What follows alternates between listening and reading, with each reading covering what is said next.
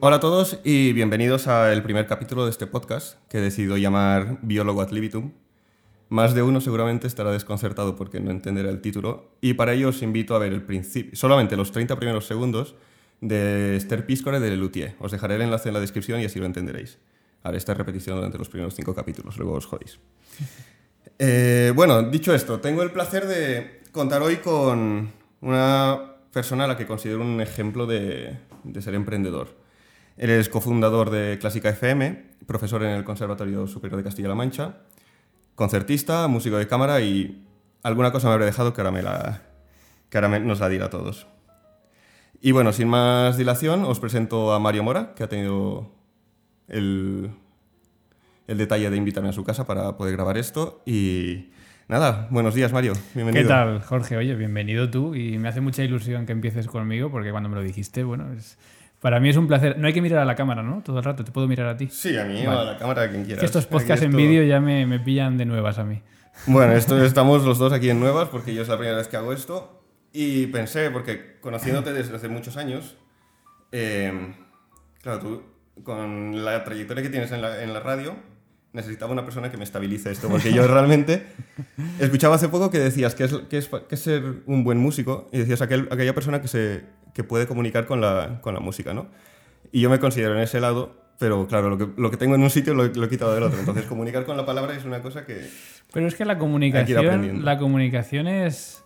Yo, por ejemplo, eso con, con la radio, que dices tú que tengo trayectoria, yo creo que no tengo ninguna carrera todavía, que estoy también empezando, pero es verdad que con Clásica FM llevamos ya, eh, vamos a hacer siete años en octubre, eh, al final son Hombre, años de son. hacer programas, de hacer cosas, pero sí me he dado cuenta de que la comunicación es la comunicación, con lo que sea, con el gesto, con la palabra, con la música, y, y lo que sentía sobre todo cuando empecé a hacer programas de, de Clásica FM, sobre todo una época en la que los hacíamos en directo, es que sentía lo mismo que cuando sales a un escenario y tienes que llenar una hora de algo, ¿no? Y tienes que, durante esa hora, estar en comunicación con alguien. Claro, es que al final... Es lo mismo. Con la palabra o con el sonido, que al final con la palabra es sonido, ¿no? Pero lo, intentan- lo, lo importante es intentar llegar a, Quizá lo más, es más difícil a generar algo, ¿no? Quizá lo más difícil es hacerlo con la música, ¿no?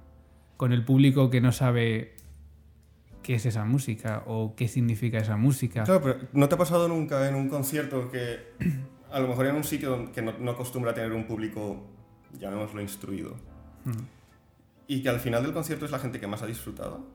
O, o que tú sientes el feedback que gente no acostumbrada a escuchar música clásica es la que más disfruta y no sabes por qué. Te voy a cambiar la perspectiva. ¿Crees que los músicos disfrutamos de los conciertos tanto como los que no son músicos? Es que eso es muy curioso. Yo creo que cuesta. A mí me, me cuesta ir a un concierto y, y disfrutar. Yo creo que tiene que ser un una orquestaza o un pianistazo para que realmente digas, "Buah, es que no puede ser mejor, ¿no? Pero es verdad que tenemos, y yo lo considero un problema, ¿no? Es esa cosa de, de escuchar a, a alguien, a quien sea, y ya estás viendo el error, o ya estás viendo sin querer, ¿no? Tu cabeza diciendo, ay, este pedal, ay, estas notas que no han sonado, ay, esta... Sí, sí, y eso es que- una... Es, uf, eh, es muy malo, yo me pongo muy nervioso y me da rabia que a veces no podamos disfrutarlo más, ¿no? Sí, o, o- y, mucho, y sobre todo yo creo que pasa esto con, cuando vas a escuchar a, un- a alguien que conoces, a un colega, que sabes que después del concierto te, te va a preguntar qué te ha parecido. Sí. Y tú ya estás es pensando en peligrosa. ello, tú ya estás pensando en haz- tener la lista con los puntos para luego decírselo y, y te olvidas de lo que es abstraerte, ¿no? Que es muchas veces yo creo que lo que menos hacemos como músicos, desde que estudiamos hasta cada Yo creo- vez más, ¿no? Yo creo que somos quizá, o nos creemos, los intérpretes demasiado protagonistas.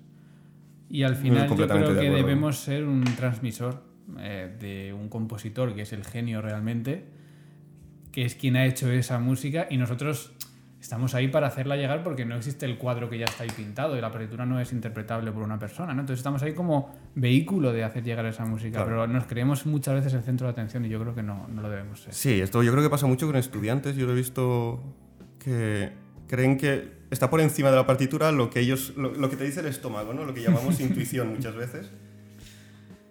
Que a mí me ha costado mucho y me ha costado años entender eso. Que va por encima la, la partitura, la indicación y después va lo que tú aportes, ¿no? Lo que pasa es que esa intuición, que yo creo que es muy importante, tiene que estar muy fundamentada. Porque claro, la intuición de, de, iba a decir de mi padre, siempre pongo a mi padre como ejemplo porque no es músico, ¿no?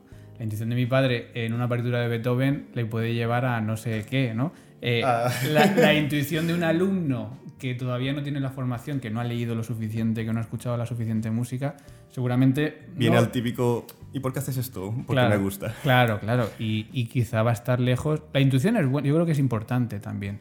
Pero desde. Pero se tiene que fundamentar. Claro, desde el Esto conocimiento, desde...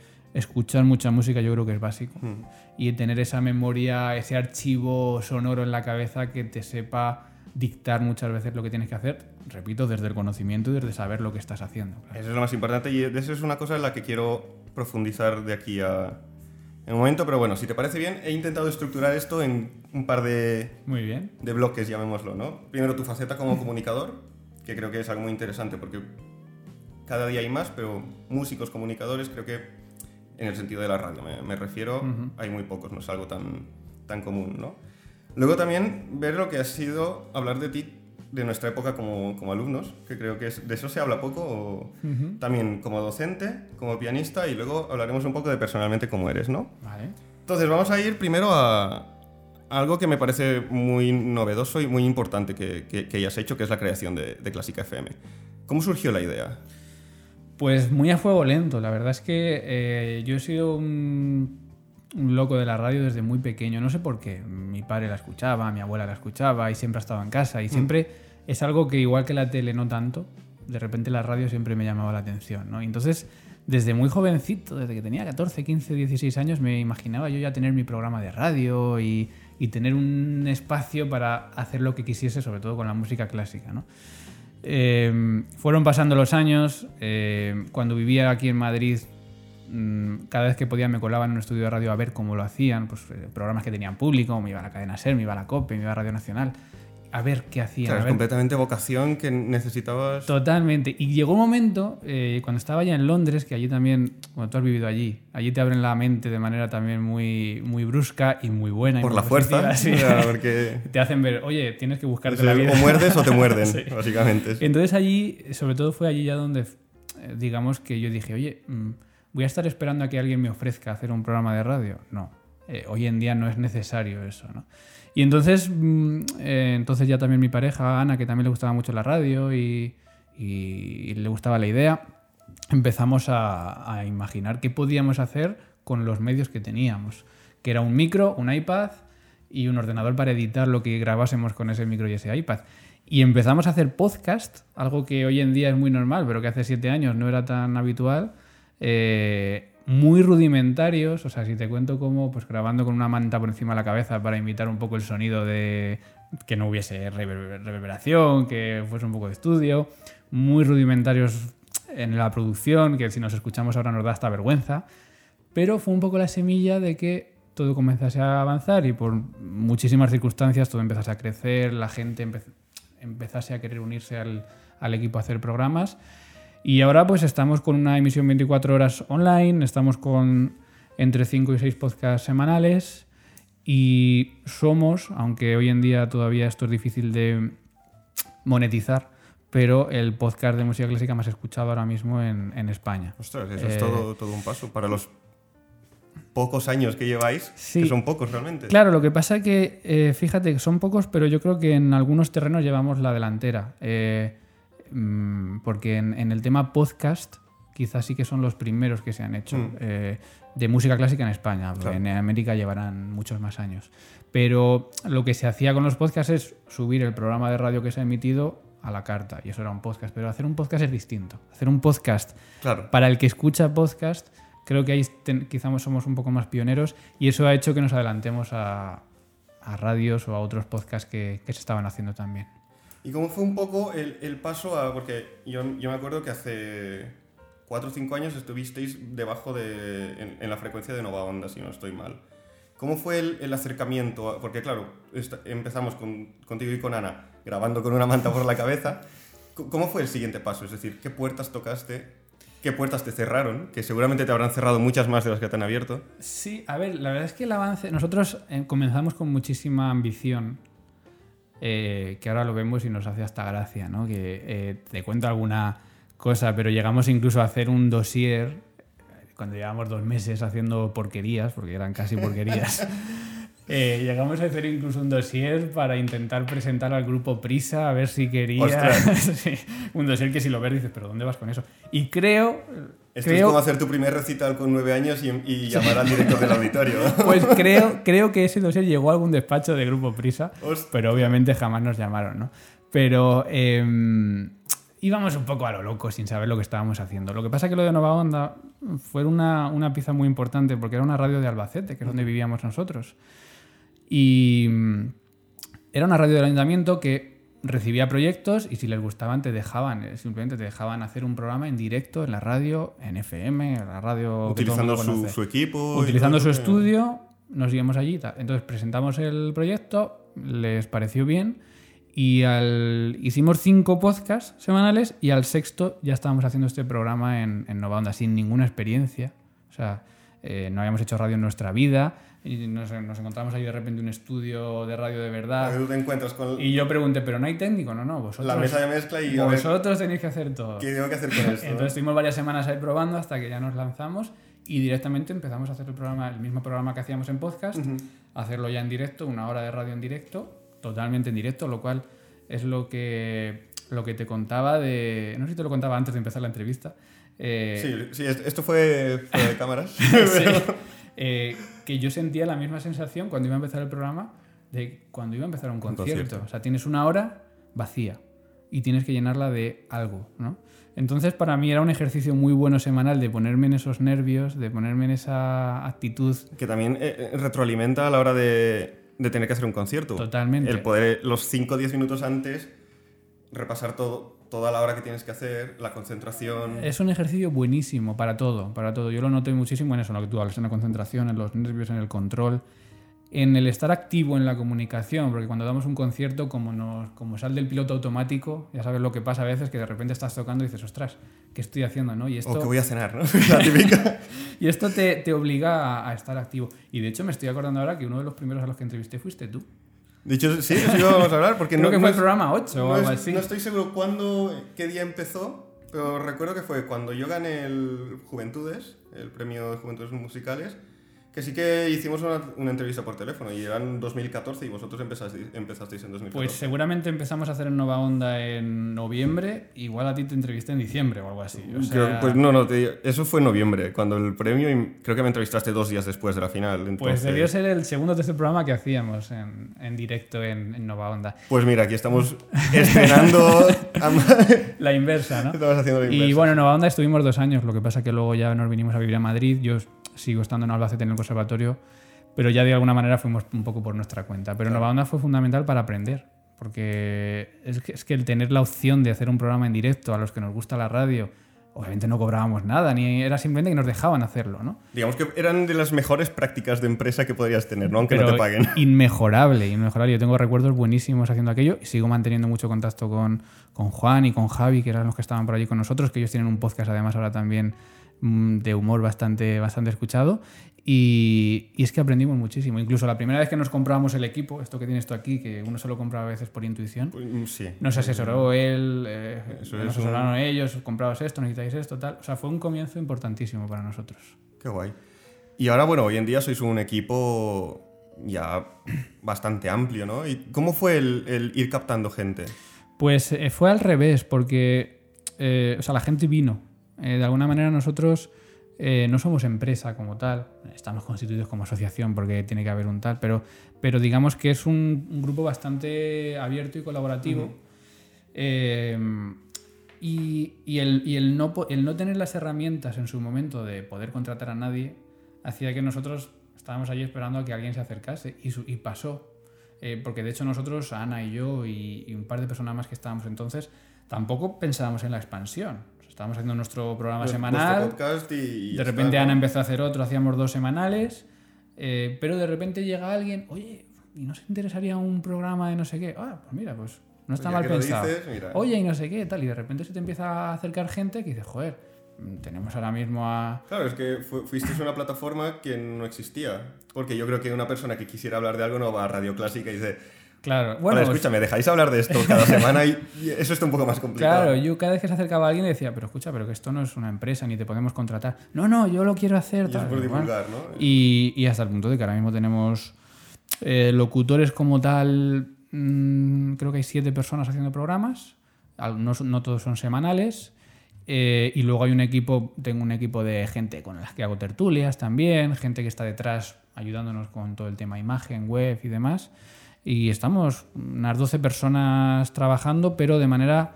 eh, ahora mismo la verdad es que hemos dado un paso importante con unas colaboraciones y, y hay un...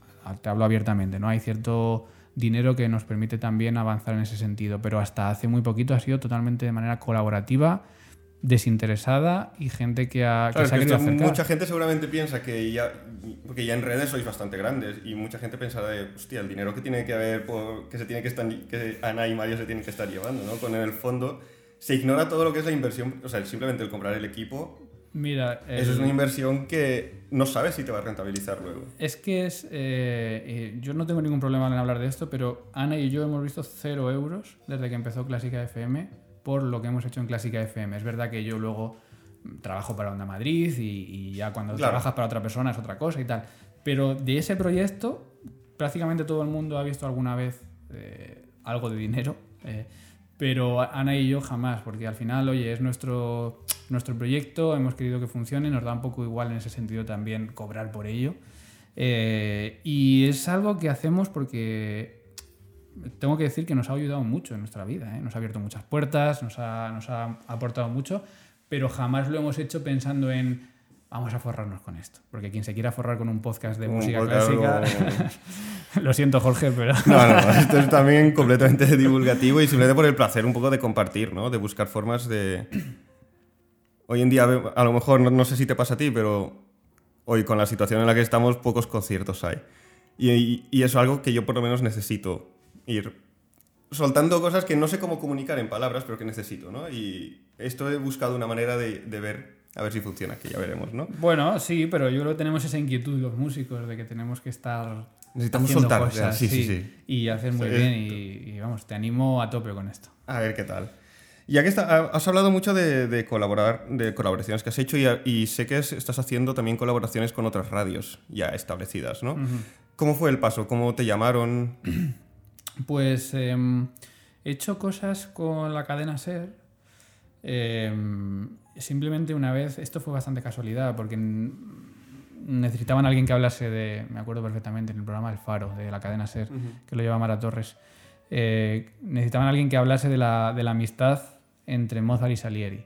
Y llamaron a una, a una persona que había trabajado en la serie y tal, y no pudo hacerlo, y le dijo, llama a Mario, que tal. Entonces fue una cosa que a mí me hizo mucha ilusión, porque yo, la cadena Ser, como te decía antes, he estado de público tantas veces allí, Hombre, ya, ya, que de repente claro, claro. sentarme en esa mesa a hablar, eh, para mí era súper importante. Entonces con el Faro he hecho cosas muy ocasionales eh, y lo que la colaboración más activa que tengo ahora mismo es con Onda Madrid, eh, con el programa, un programa también que es por las tardes, con Nieves Herrero, una periodista también que para mí es compartir con ella un ratito todas las semanas es impresionante. Y también esto fue porque... eh, ¿Cómo fue? Me parece que nos... Ah, nos entrevistaron una vez porque alguien conocía nuestros programas. Ar- O sea, os entrevistó como Sí, fundadores de nos Clásica entrevistó FM. a Ana y a mí como fundadores y después ya me llamó el, el subdirector. Oye, ¿te apetecería hacer una sección y tal?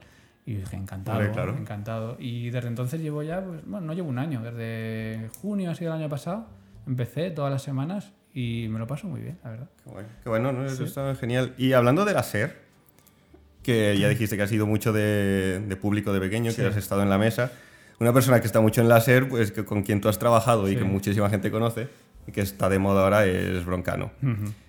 Y hace un par de años, si no me equivoco, hicisteis los duólogos en... Era en Conde Duken, si no me equivoco.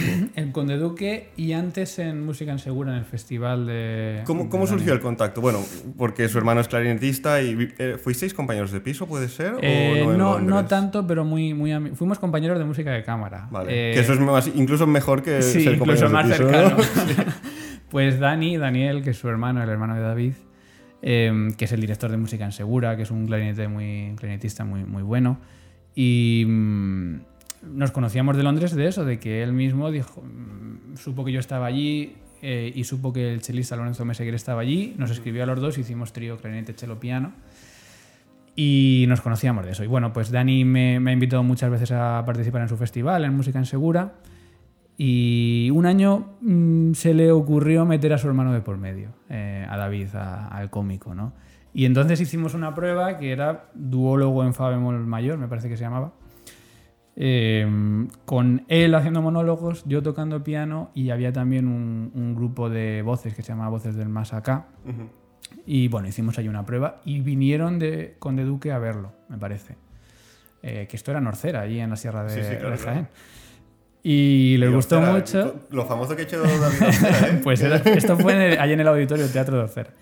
Y, y funcionó muy bien, sorprendentemente bien, pero sirvió también como primera vez para ver lo que funcionaba y lo que no, porque Hmm. mezclar Mozart, porque es que yo toco, o sea, es un medio concierto, o sea, yo Claro, es toco que Mozart, yo yo toco me hubiera Brahms. gustado, pero solo lo había anunciado y tal, pero no llegué a ver un vídeo. Pues eh, Porque, bueno, creo que no se grabó en vídeo. Eh, ¿no? Creo que sí, creo que de manera interna sí. Ah, yo, no- vale. yo no lo he llegado O a sea, yo ver vi algo en tu tampoco. Twitter. Sí, pero- bueno, gente que grabó. Y es posible que se hagan más, no lo sé todavía. Estoy ahí esperando a que me llame Dani, llámame a ver si. Eh, pero sí que había ahí varios proyectos. La cosa es que eh, esta primera vez en Orcera nos sirvió muy bien para ver qué funciona y qué no, porque como decía, tocar Mozart y después hacer monólogo y después tocar Brahms y después. O sea, eso. Así sobre Claro, el ¿cómo- papel cómo, cómo lo dices- hilas? Pues eh, eh, realmente muy bien porque todos los monólogos eran sobre música, al fin y al cabo, ¿no? O sea, no es que David haga sus monólogos y luego... No, claro, a sería. Hay mucha interacción, hay mucha entrevista, que ya sabes que él las entrevistas que hace, pues las hace así de manera muy extendida, pero hay muy- mucha entrevista, hay mucha participación del público, eh, hay interacción de él tocando, o sea, hay, mucha, hay mucho gag que no es todo tocar monólogo, tocar monólogo, sino que hay muchas, muchas partes que yo creo que son muy interesantes y precisamente en Orcera nos sirvió mucho para ver qué funcionaba Para mejor y no. el, el guion. Y, y a raíz de ahí salió un guion que al final, por desgracia, el, el grupo vocal ya no pudo participar, ya fue duólogo. Bueno, de hecho que igual no se llamaba duólogo al principio, este fue ya duólogo. Triólogo, ¿no? Sí, no sé. Y ya fue eh, él y yo en el escenario, una hora y pico, en Conde Duque dos días seguidos, que se vendió a la media hora de, de sacarlo, porque claro, el nombre de, esta- de David... Claro, es que ya- David es el personaje de moda. y la curiosidad de qué va a ser esto, ¿no? Y, y funcionó muy, muy, muy bien. La pena esto fue pues justo antes de la pandemia. Eh, eh, luego había proyectos de hacerlo ya en verano y tal que ya no se pudo hacer. Y sé, como te decía, que ahora hay dos o tres sitios bastante interesados, pero no sé, no sé cómo está la cosa. Pero ojalá se pueda hacer, porque para mí es una experiencia que te saca también de tu zona de confort. Y No, claro, es que al final nuestra zona de confort, digamos, es teclado y, Sí, y vaya, más o menos. Para que veas una de las cosas que hacíamos, eh, yo tocaba la Rapsodia del Opus 119 de Brahms y él detrás del escenario iba comentando como si fuese un ejercicio de gimnasia rítmica, ¿no? Entonces iba hablando por encima de todo lo que iba haciendo un- bastante, de manera bastante graciosa. Entonces, claro, el tener que tocar yo de arriba abajo sin desconcentrarme, sin reírme de Sin lo que estoy descojonarte de, David, que eso es otra. Eso es un ejercicio de concentración que, que, claro, pues a mí me gusta a veces estar en esa línea fina de, De de riesgo de tal y salirte un poco de la zona de confort. Yo me lo pasé muy bien haciendo, haciendo aquello. Qué guay. No, es que la verdad es algo curioso y creo que se ha hecho muy poco. Bueno, este tipo de cosas se hacen la- las famosas, bueno, Comic Good Money You, pero ahí son contadas las... Eh, Yo creo que incluso esto era distinto, porque era eh, todo, todo el humor, parece que se va a banalizar, todo el humor era tratar la música clásica de- con muchísimo respeto. Y eso es muy difícil. Hacer humor, además al estilo de David y tal, y tratar a la música con tanto respeto es muy Claro. difícil, es muy difícil, pero, pero se hizo y yo creo que la gente, además un público muy heterogéneo, eh, vamos, yo creo que sorprendió a todo el mundo mucho para bien y ojalá se, se pueda volver a hacer. Pues que sí, la verdad es que espero que se haga y bueno, espero que vengáis a Barcelona, que Ojalá. será más...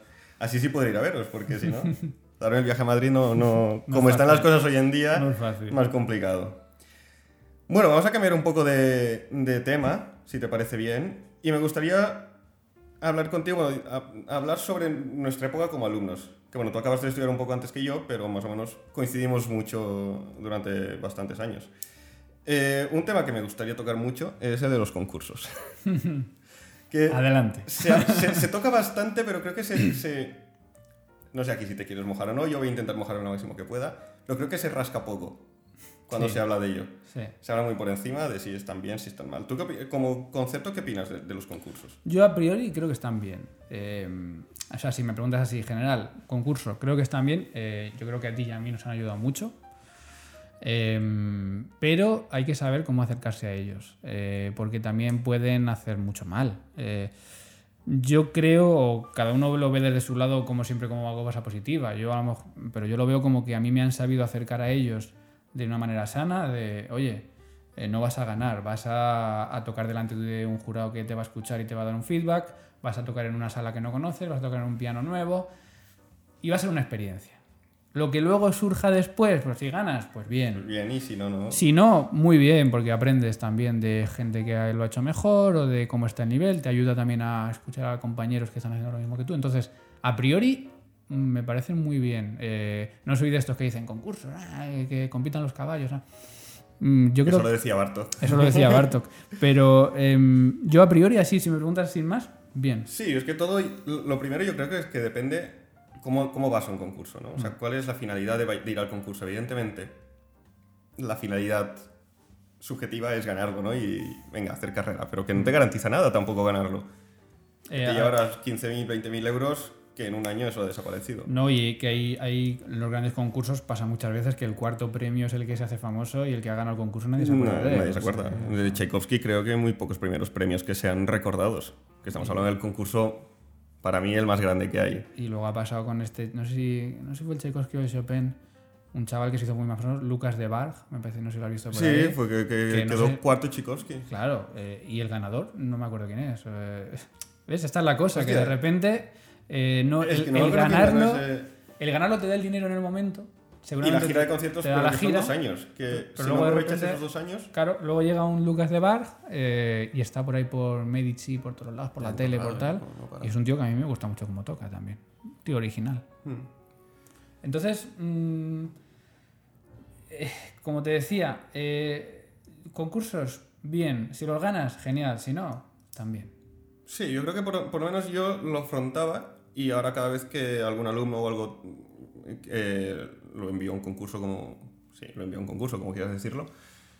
Yo creo que los concursos es la forma más barata que alguien te puede escuchar. claro. En una buena sala. Sí. Generalmente en una buena sala. Que por 50, 100 euros, que es lo que cuesta la inscripción, tú ya tocas para un público que va a estar ahí y para un jurado que, oye, nunca sabes.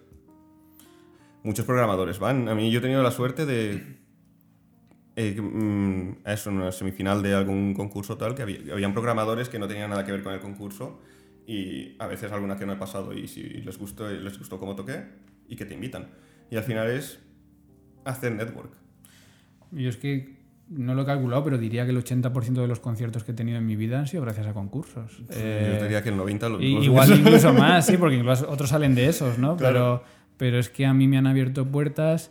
eh, yo supongo que a ti el Intercentros te abrió muchas. A mí el, el, el, el Loewe Hazen, el Infanta Cristina, me abrió también muchísimas. Claro. Y, y eso es impagable ahora No, mismo. Eh, pero aunque, impagable. aunque no lo ganes, el hecho de ir a, en Infanta Cristina ahí a Bellas Artes y tocar en ese sitio, en ese piano, Sí, con esa es un gente. pianazo. Un pianazo. Que no sé si sigue allí, pero yo me acuerdo de esto. Ya no lo sé, yo no sé si lo llevaban incluso, estaba allí, no lo sé. Allí hay un piano, pero hace ya que no, Pero- que no tocaba allí. Claro, pues, claro, estamos hablando de. Tú lo ganaste 2010, creo. Creo que sí. Creo que sí. Luego yo, yo- Sí. Bueno, yo quedé segundo, pero en 2012, que se hacía cada dos. Y- Una lástima que no exista este concurso ya. Uf, bueno, se, se perdió, desapareció cuando hubo todo el lío de la infanta Cristina, que verdad. llevaba su nombre. Lo que pasa es que ellos dijeron que era por otra cosa, no sé por qué fue realmente, ¿no? Pero es una pena porque se hacía cada dos años y era uno de esos que daba oportunidades, como te decía, yo estuve dos años tocando eh, y luego de eso surgen más cosas, que es lo que, es lo que pasa, Claro, ¿no? pero Se hace una bola que al final es lo que hace que eso ruede y que, y que siga para adelante. Claro. Bueno, pues estábamos hablando hasta ahora solo. Bueno, estamos haciendo quedar muy bien a los concursos, ¿no? Ahora, ¿qué quieres que te cuente? Pero bueno, todos, todos, todos los concursos. Bueno, no sé si todos, pero hay la cara mala de los concursos. Y sobre todo está el. Algo que a mí me da bastante repeluz: es el mercado que hay detrás de los concursos. O sea, me quiero referir a que si llevas un pro- el, el profesor que lleva a sus alumnos, o que si no haces clase con tal no puedes ganar, o. ¿Te has encontrado con algo? ¿Has tenido personalmente una experiencia de estas? Sin dar nombres, evidentemente. Eh, bueno, si los quieres dar también. La verdad es que no lo sabría decir porque mm, sí que ha habido veces, obviamente cuando no ganas, o sea, eh, yo te puedo prometer que jamás he tenido un profesor en un jurado, por ejemplo, ¿no? Pero eh, sí es verdad que cuando no ganas eh, o no pasas a una final, eh, la mayoría de las veces es totalmente entendible, pero de repente hay alguna vez que te chirría, no porque tú no pases, chirría las primeras 24 horas. Tú dices, no, no, aquí tongazo. pero no, no por, o sea, no por, vamos a ver, no porque no has pasado tú, sino porque de repente ves algo y dices, joder, qué casualidad que, que estos dos están ahí y, y yo y otros no y tal, no sé, te, te llama un poco la atención. Em, a ver, yo no sé hasta qué punto mm, en un jurado más o menos grande de cuatro o cinco personas, qué poder de persuasión hay de ese profesor, de esos alumnos en, en convencer a los demás o no. Eh, yo ha habido en un par de ocasiones que me han llamado la atención cosas, pero jamás mm, quizá lo diría abiertamente o me quejaría abiertamente eh, o, o acusaría abiertamente, porque al fin y al cabo un concurso... Bueno, no lo sabes tampoco. es que es subjetivo. a cien- a es que a lo mejor tocaron mucho mejor y yo pienso que no. Eh, Es que al final es esto, alguien puede tocar muy bien o... Tocar bien, todo el mundo toca bien en un concurso Mm. grande, digamos, ¿no? Pero luego está que una persona puede tocar increíble y no te guste a ti. O... claro, pero es que es Y a mí sí. subjetivo. eh, hay, Pero un, simplemente por la opinión personal que tengamos de cada obra. hay, hay un jurado de 5, 7, 9 personas según el concurso, ¿no? Y, y quieres pensar incluso cuanto más gente hay que, bueno, que han votado, que ha habido unas notas. Eh, a veces, claro, las votaciones en los jurados eh, son muy complejas porque tú has tocado para 8, para poner que te pongan un 8, y tienes 7, 8, 7, 8, 8, 7, 8.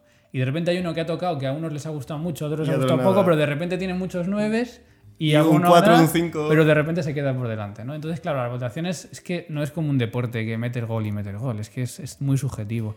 Entonces, yo creo que, mm, por desgracia, seguramente hay gente que se ha visto beneficiado de ese mercado que tú, como decías, ¿no? Que a veces hay detrás. Eh, y seguramente lo hay incluso más de lo que nosotros vemos. Pero yo tampoco me atrevería a acusar directamente a nadie de que haya sido así en los concursos en los que yo he estado. Claro. Y, pero, aunque no, sin, sin decir nombres, evidentemente, hay muchos concursos que tú y yo sabemos que no hemos ni, ni nos hemos planteado ir. O sea, eh, vamos, o sea, ya sabiendas de que Ya. no tendríamos ninguna oportunidad. Sí, que están gestionados por Que tú sabes quién hay, quién habrá en el jurado y dices, no, es que aquí... O a veces que tú los buscas... A mí me pasó, yo los buscaba con toda la ilusión del mundo de buscarlos. Decía a mi profesor en ese momento, quiero ir aquí. Me dice, no, a este tú no. para perder el tiempo, para gastarte... el- Si quieres ir de vacaciones, vete, pero... Pasan dos cosas. Eh, a mí sí me ha pasado, ahora según lo estabas contando me he acordado, de no ir un par de veces a un concurso eh, porque de repente veía el, el jurado y, y eso mismo decías. "No, es que no, aquí- es que aquí voy a no". ir". Una vez incluso en, en un concurso en Asia que me habían seleccionado, que no sé qué, lo estaba preparando, estaba dos semanas y de repente eh, ¡fum! mostraron el jurado y dije, eh, no. Mm, ¿Por qué no? Porque hay gente que... que- Pero esto tú lo- te lo planteas... Porque se puede plantear de dos maneras. O no voy porque sé las, las características musicales de ese jurado, de qué tipo de música les gusta y entonces yo sé que no, serán, no les gustaré y entonces me ahorro eso. O la parte que dices, aquí no me meto por... Yo, yo era por un. por, por nombres o apellidos concretos. No, no porque no les, no, no- no les fuese a gustar, sino porque. porque sabes. Es que hay, hay cosas que se saben, hay cosas que, que, que sabes que ciertas personas trabajan de una manera muy concreta, ¿no? Entonces, es- ¿para qué te vas a coger un avión 14 horas?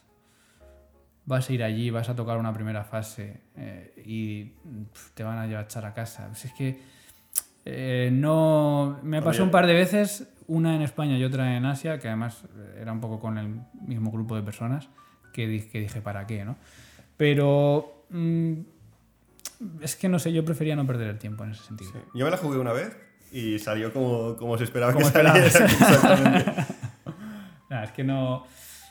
Mm, a ver, es delicado, parece que estamos intentando aquí medir las palabras para no decir nada, ¿no? Pero, pero está claro que, que en, en muchos países y en España también hay ciertas, ciertos grupos de Ciertos personas grupos, claro. que se hacen sus mercados con todo, concursos, festivales, Concur- masterclasses, concurso, eh, tal, todo, no sé claro. qué. Y entonces tienen ahí un mercado y van en grupo y entonces ya sabes un poco lo que hay, ¿no? Y es tontería perder el tiempo a veces con, con ese tipo de, de maneras de actuar con las que yo estoy totalmente en contra. Eh, yo he estado en jurado de concursos muy poquitos, o sea, somos, somos muy jóvenes, ¿no? Pero jamás les he avisado a mis alumnos de que iba a estar porque jamás he querido que fuesen. Y si sé que van a ir, les digo, no, no es que no vayas. No vayas porque estoy yo de Porque si, ¿no? si no ganas, pareces malo.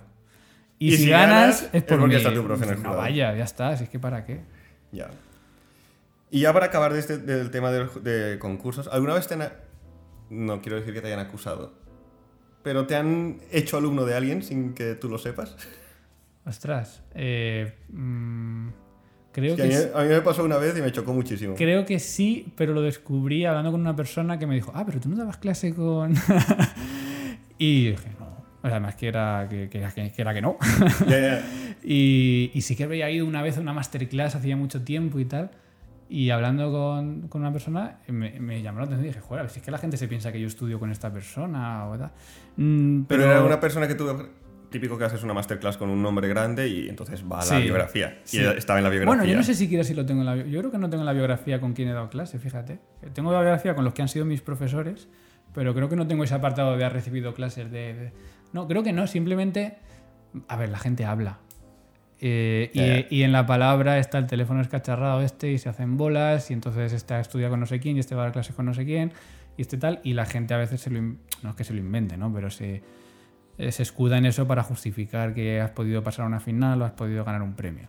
Eh, sí, me pasó con esta situación que me llamó la atención, pero... Mira, de una masterclass lo que puede salir, ¿eh? Porque a mí la Sí. situación que me pasó fue también en la final, bueno, cuando salió la crítica de, de la final del concurso, eh, pues yo tenía una, una profesora, vino a dar, cuando estudiaba en Londres, una masterclass, pero que eran tres horas de masterclass y escogían a tres alumnos. Y entonces yo, me escogieron, y yo, vale, muy bien, una hora y digo, vale, era un buen nombre, entonces yo sí que tenía, ahora creo que ya no, pero tenía el apartado de masterclass. Y bueno, da la casualidad de que dos años después estaba de jurado en este concurso. Y ya en la crítica salió que yo... había- Ah, en la crítica En la incluso. crítica salió que yo había, sido, que yo había pasado por las aulas de, de X persona. Yo. Nah, eh, pero ¿y quién escribe eso y con qué intención? ¿O quién dice eso y con qué intención? Eh, o, quién piensa eso y con qué intención? Pues con, con la intención de que no, que no cree que tú hayas podido por tus propios medios ganarte eso, ¿no? Y eso es un- esa es un poco la envidia que a veces hay en nuestro mundo, que supongo que los habrá en todos los mundos profesionales, pero que en el mundo de la música eh, tenemos tanto individualismo muchas veces y nos hacen creernos tan buenos cuando, cuando estamos empezando, ¿no? que eso nos pasa a todos, que al final te cuesta asumir a veces que hay gente buena. No, no digo que te cuesta, creo, creo que yo esto lo he, lo he pasado ya, pero, pero que, que es que hay gente igual de buena que tú, mejor que tú, compañeros tuyos que tocan mejor que tú, gente que es muy buena y que Y ganan no las cosas nada. por sus méritos, Claro. ¿no? Y esto a veces yo creo que nos cuesta un poco en, en el mundo de la música, yo creo que incluso especialmente en el del piano. Somos más Claro, individualistas. porque al final todavía. somos más... Bueno, que estamos siempre solos y somos los que más concursos tenemos, ¿no? Que bueno, a ver, para instrumentos de cuerda, todas las, las pruebas de orquesta vienen un poco a ser lo mismo, que se encuentran todos... Sí, Siempre. pero luego tocan mucho más en grupo y hacen mucho más equipo. Hay y más piña, nosotros claro. Nosotros estamos solos al final. tantas horas al día solos ahí metidos en el piano y tal. Eso no es bueno. O sea, eso necesitaríamos a un psicólogo a nuestro lado las 24 horas. Para algunos ya es tarde. vale, una vez ya hablan, después de pasar de, de los concursos, que de hecho tú y yo nos conocimos, no sé si tú lo sabes, yo no lo sabía. Nos conocimos en 2004, en un Eh, concurso. me he intentado acordar antes de que vinieses y yo sé que en algún cur- concurso tuvo que ser, pero no sé en cuál. Nos conocimos en Carlet de 2004. Ah, Carlet, que, ¿cuánto yo me tiempo? encon- que yo me encontré la... El programa lo tenía ahí. Que salían las fotos, me acuerdo sí, de ese sí, las programa. fotos de DNI, pero de estas que... Sí, sí. A ver si las pongo luego en, editando las fotos porque tenemos una cara yo. Madre mía. Luego ya cuando coincidimos en juventudes y tal, pues ya tenemos unas fotos un poco más decentes. Ahí ya nos echábamos una cerveza después de tocar. Ahí, y antes alguno- con alguno me lo he echado. No, porque hay que decirlo, en Carlet teníamos 15 años, ¿no? Y en Juventudes ya tendríamos la mayoría de edad, Ya, seguramente. sí, claro. Mm, y, más, ¿eh? Y más.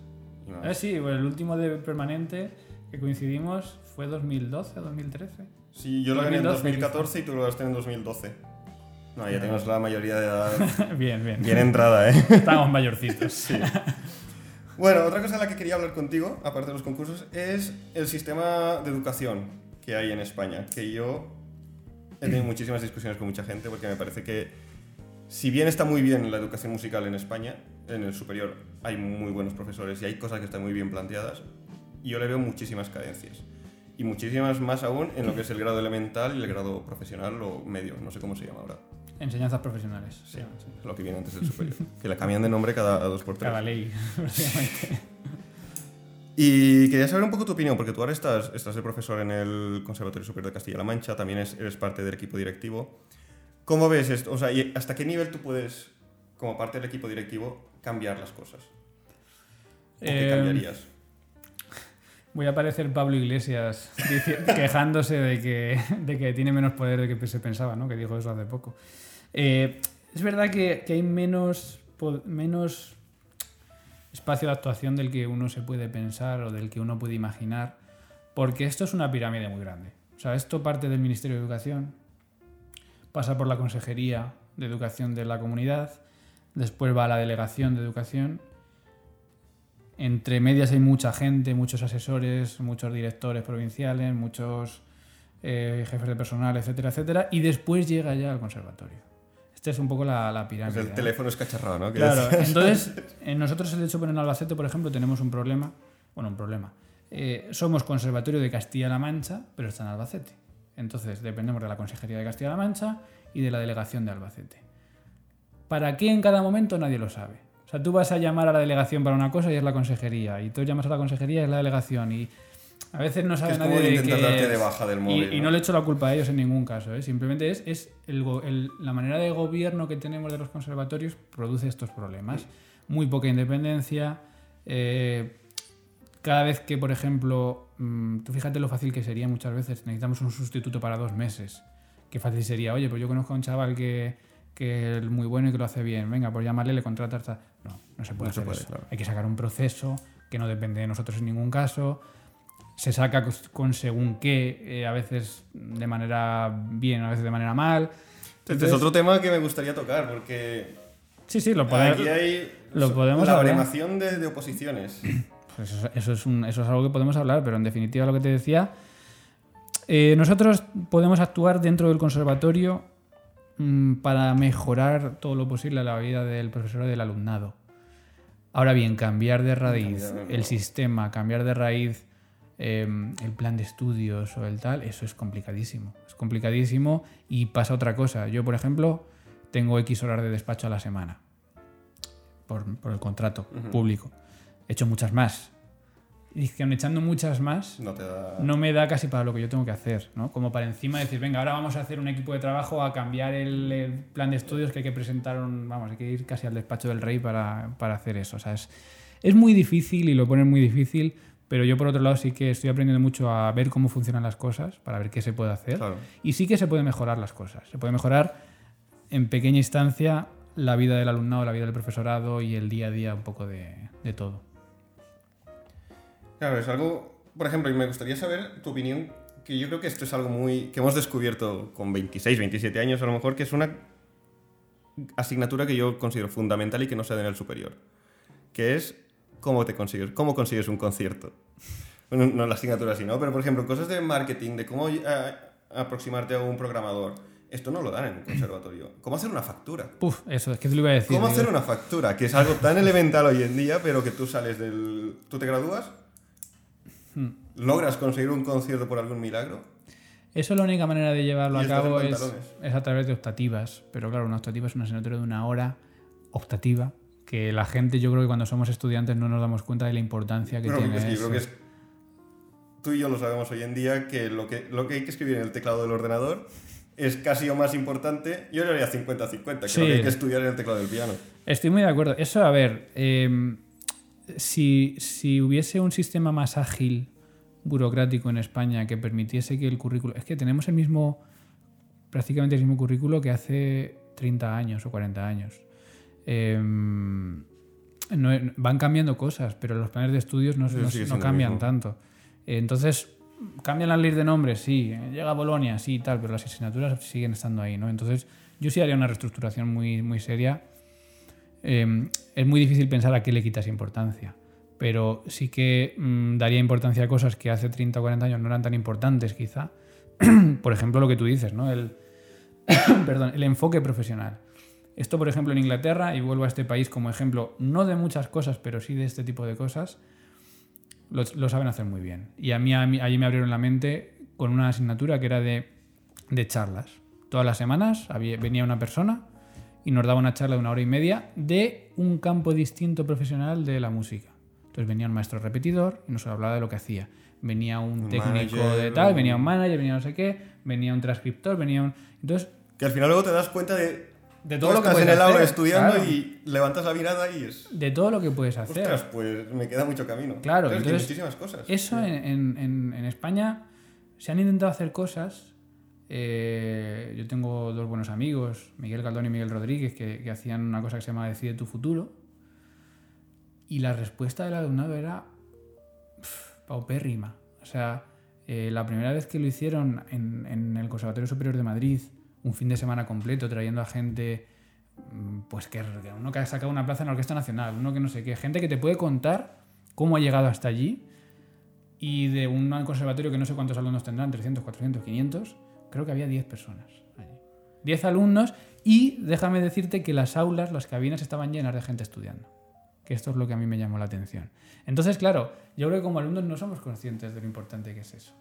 Pues tú, ¿cómo solucionas? Que, o sea, ¿cómo, cómo arreglarías el problema de que no fuéramos conscientes? Porque yo el primero, ¿eh? que con 21 o 22 años, y seguramente tú también, Mm, a sí, sí. estudiar que tiene que estar perfecto. Eh, yo creo que primero desde el aula, quizá, los profesores. Claro, el tienen- profesor, yo creo que el profesor es el primer culpable de... Sí, pero desde, incluso desde antes, fíjate, cuando yo hablaba con ellos, con, con estos chicos que estaban organizando otra edición y tal, yo les decía, es que a lo mejor no hay que atacar en el superior, a lo mejor hay que atacar en el profesional. A lo mejor hay que ir al conservatorio Yo creo que hay profesional muchas cosas en que se atacan en el superior que ya son y ya es tarde, es tarde. Eh, a lo mejor un chaval de 15 años es el que tiene que saber. Eh, mira, yo, me, yo hago especialidad de interpretación piano, pero eso no quiere decir que tenga que ser pianista. Eh, se gradúan no sé cuántos pianistas al año en España, muchísimos. No hay trabajo para ni un 5%. Claro, es que eso- ¿no? es algo que escuché en una charla que, tu- que tuviste con otro chico antes, que, claro, tenemos el grado de interpretación, no el de Ya. música. Ya, Y claro. sin querer menospreciar a toda la gente que se gradúa, hay muchos intérpretes que no darían la talla para ser intérpretes, no sé si me explico. Bueno, o que no tienen por qué serlo. O que no lo quieren, porque no pero quieren. que les gusta la música. Es que vamos a veces en ese modo túnel, piano, piano, en nuestro caso, ¿no? Piano, piano, piano, piano. Y tú y yo tenemos la suerte de estar encima del escenario de vez en cuando, con cierta frecuencia. Y somos unos Y privilegiados. somos unos porque- privilegiados. Y nos gusta, o a mí me gusta, y supongo a ti también, ¿no? Pero es que no tiene que gustarle a todo el mundo. Y no todo el mundo tiene que sentirse cómodo ahí arriba. Y entonces que sepas que hay muchas opciones. Porque eh, los primeros son los padres, incluso los que tienen que saberlo, ¿no? Que tu hijo puede estudiar música porque hay muchas opciones después. Claro. No solo tocar conciertos, ¿no? Y esto es algo que yo mm, creo que, se- que empezaría en el aula. Los profesores de instrumento deben ser los primeros quizá que dejen claro a los alumnos esto. Tú estás formándote como músico, porque hay que... Me parece muy bien que haya que tocar un instrumento para ser músico, es decir, no vas a solo formarte en la teoría de la música, ¿no? Pero, pero te estás formando un instrumento porque necesitas un vehículo para hacer música, pero tú tienes que ser músico, ¿no? Entonces, si se empezase cuando los chavales tienen 14, 15 años, que empiezan ya a pensar qué quieren hacer, a, a hacerles entender cómo funciona todo, yo creo que sería mejor.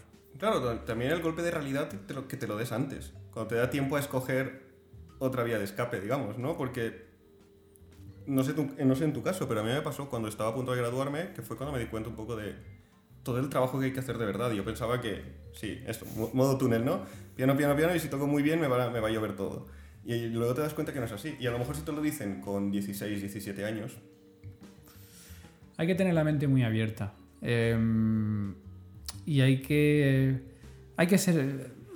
Hay que ser muy completo, ¿no? Porque el- dime a alguien que solo. Chavales, jóvenes, españoles, si quieres, que solo, solo, solo se, le, se dediquen a dar conciertos. Hay uno, dos, tres. No sé si tantos. como- Y yo, solo. Yo creo que no me, me sobra, me sobra una mano, ¿eh? Y, y- y- y solo eso. O sea, y luego al final, los ves que al final están dando clase, o que hacen no sé qué, o qué tal, o qué Es cual. que al final, a la, a la- a la larga, todo el mundo termina dando clase. Es decir, Entonces, es un mm. ejemplo de que hablábamos antes de empezar esto. Eh, José María Colom, de los grandes pianistas españoles de, de- de siempre, vamos, y ahora está dando clase.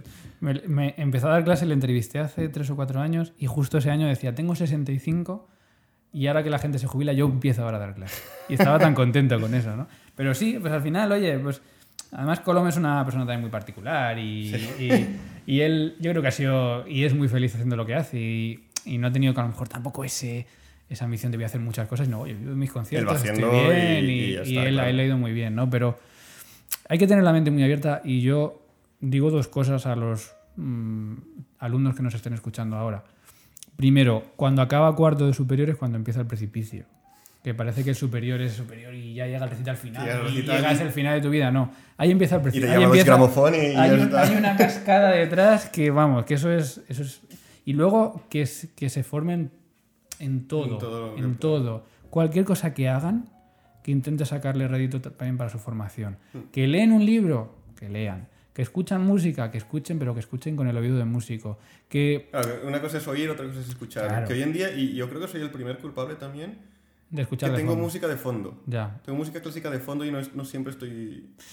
Prefiero, hablo de los alumnos, prefiero que la tengan de fondo a que no la tengan. No, no, eso, eso- eso por, eso por descontado, Aunque ¿no? sea que se escuche, se pongan las sonatas de violín de Beethoven y digan, bueno, voy a escucharlas así todos los días y poco a poco. Y poco- algo, algo entra, el subconsciente entra, ¿no? Pero que, que, que, que improvisen, que compongan, que, que, que toquen con gente, que lean a primera vista. Todo, todo es, todo es importante todo, no, un porque de cosas, o sea- el día de mañana, yo esto sí que intento ser muy pesado con mis alumnos, no saber de qué vas a trabajar, incluso en un conservatorio. Te puede tocar un conservatorio de danza y de repente tienes que poner a improvisar allí valses y tienes que saber. O te toca ser repertorista y tienes que tener una lectura a primera vista enorme. O sea que al final son muchas Porque Si cosas. no practicas eso, al final, bueno, yo ahora trabajo de repertorista y, ostras, el primer año es jodido. Si, si no lo superior. practicando, y en un superior, claro, ahí O sea, tienes un... Me han llegado a ellos, sí, sí. Bueno, tengo el iPad lleno ya.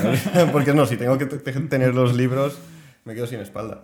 Mira, ya que estamos hablando un poco de, de alumnos y, y tal, una cosa que a mí me ha pasado, que yo llevo tres años trabajando. Esta transición de lo que hablábamos antes del instinto, de las cosas que tú muchas veces, ya con un criterio formado, haces en la música, en el- a nivel de fraseo, de articulación, ¿te ha costado saber transmitirlo en palabras al- a un alumno? Es- Es muy curiosa la pregunta porque eh, creo que al principio sí, era difícil. ¿no? Eh, fíjate, yo estudié pedagogía también. En teoría dices, "Ten- tengo todas las herramientas para dar clase, tengo conocimientos, toco conciertos, estudio pedagogía. De repente, llegas, de repente llegas a la primera clase y dices, ostras, ¿cómo le explico yo ahora esto? ¿no? ¿Cómo le explico este, este rubato en Chopin? ¿no? Claro, que tú le dices así, Claro, que además el- Pero- el, cop- el repetir tiene su parte buena y su parte mala, ¿no? Pero tienes que intentar que lo entienda, ¿no? Y, y yo reconozco que cada año me doy cuenta de que el año anterior quizá mm, no, no sabía tanto. Entonces ahora digo, ah, ahora ya sé, sé cómo estoy haciéndolo. Llegará el año que viene y diré, ¿y por qué lo hacía así, no? Claro. Eh, ¿Te, ha pasado esto, te ha pasado esto que, bueno, yo creo que a cualquier profesor le, le habrá pasado. Reaprender, o sea, aprender por qué haces cosas. sí, O sea, ¿por qué pongo la mano así? Sí, sí, o así. Que yo digo, quiero este sonido. Pam. exacto. Y luego, no, toca. ¿Haz este sonido? Sí, Y no, y ves que no. Y tener que buscar por todo el cuerpo dónde está lo estás describiendo perfectamente, porque es que eso... y cómo explicarlo. Y me parece muy complicado. Y me parece. Supongo que, bueno, tú estudiaste con Pascal y, eh, bueno, yo con nuestros profesores que no- yo creo que lo sabían hacer de una manera. Y que Y tampoco te lo, tampoco te lo contaban desde el codo o desde la muñeca. No, no te desde- venían con el. No, No. te decían cuatro palabras. Sí, Ah, sí, pues magia. sí, sí, no, no. Y saber, saber encontrar este discurso me parece lo más complicado que puede. Lo que pasa es que es verdad que hay veces que algún alumno necesita el saber qué está haciendo, ¿no? Eh, a lo mejor, mm, quizá a lo mejor tú y yo tenemos cierta intuición de conciertos, de tocar de cuál, y a lo mejor somos más rápidos en, en- en generar ese sonido, ¿no? Pero eh, ah, es que lo has descrito muy bien, porque yo me he visto en clase muchas veces tocando y tocándome así, en el brazo, así. A ver qué estoy haciendo. a ver cómo le explico. A ver, ¿por qué, por qué suena? ¿Cómo le explico qué tiene que hacer para que suene así, ¿no? Y entonces ya ves que de repente con el codo estás haciendo una cosita que no te dabas cuenta y por eso sale el sonido y tal, no sé qué. Y sí, eh, pero esto también es muy bueno, porque ahora yo cuando estudio ¿Tú te soy, soy más consciente de lo que hago. Que esto a ti te habrá pasado. Estudias y, y no estás midiendo cada movimiento, ¿no? No No, estás... haces cosas porque las haces. Eso, ¿no? te abstraes un poco, Claro. ¿no? Vas a la, a la- a la- a la imagen de lejos, ¿no? A la, página entera o a la sección de la obra. Mm. No, pero yo ahora estudio y, y de repente chequeo, a ver, la tensión, a ver, tal, el codo, el brazo, la muñeca, tal, los dedos, uy, me estoy articulando, tal. Son cosas que no me preguntaba antes. Bueno, pues supongo que es positivo también. Sí, a mí, a, mí, me ha- a, mí, a mí me ha enseñado mucho el, el poder empezar a dar clases, porque es eso, reaprendo cosas que no sabía que hacía. Incluso a partir de ahí he he empezado a cambiar modos de tocar que tenía, o vicios, Sí. que, que- que me he encontrado vicios que a lo mejor no era consciente que tenía. Yo incluso al revés también, eso me ha pasado. Pero, pero claro, eso, eso que estaba haciendo, de repente me he dado cuenta que hacía cosas que de repente estoy con el hombro tenso y no me he dado cuenta hasta que no he visto alumnos que lo tenían y lo he trabajado y de repente digo, pues yo estoy igual. Pero sí, pero ¿y con qué cara le digo algo?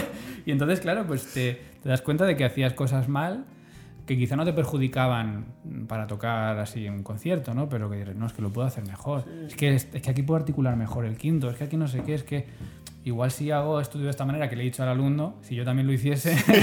Si estudiase como pido que estudie. entonces, bueno, pues a mí me parece muy, muy positivo y muy... eh, yo aprendo mucho lo que te decía antes, ¿no? Se aprende de todo, de leer, de dar clases, de escuchar, de trabajar, de ver vídeos, de ver pianistas, de ver masterclasses, de...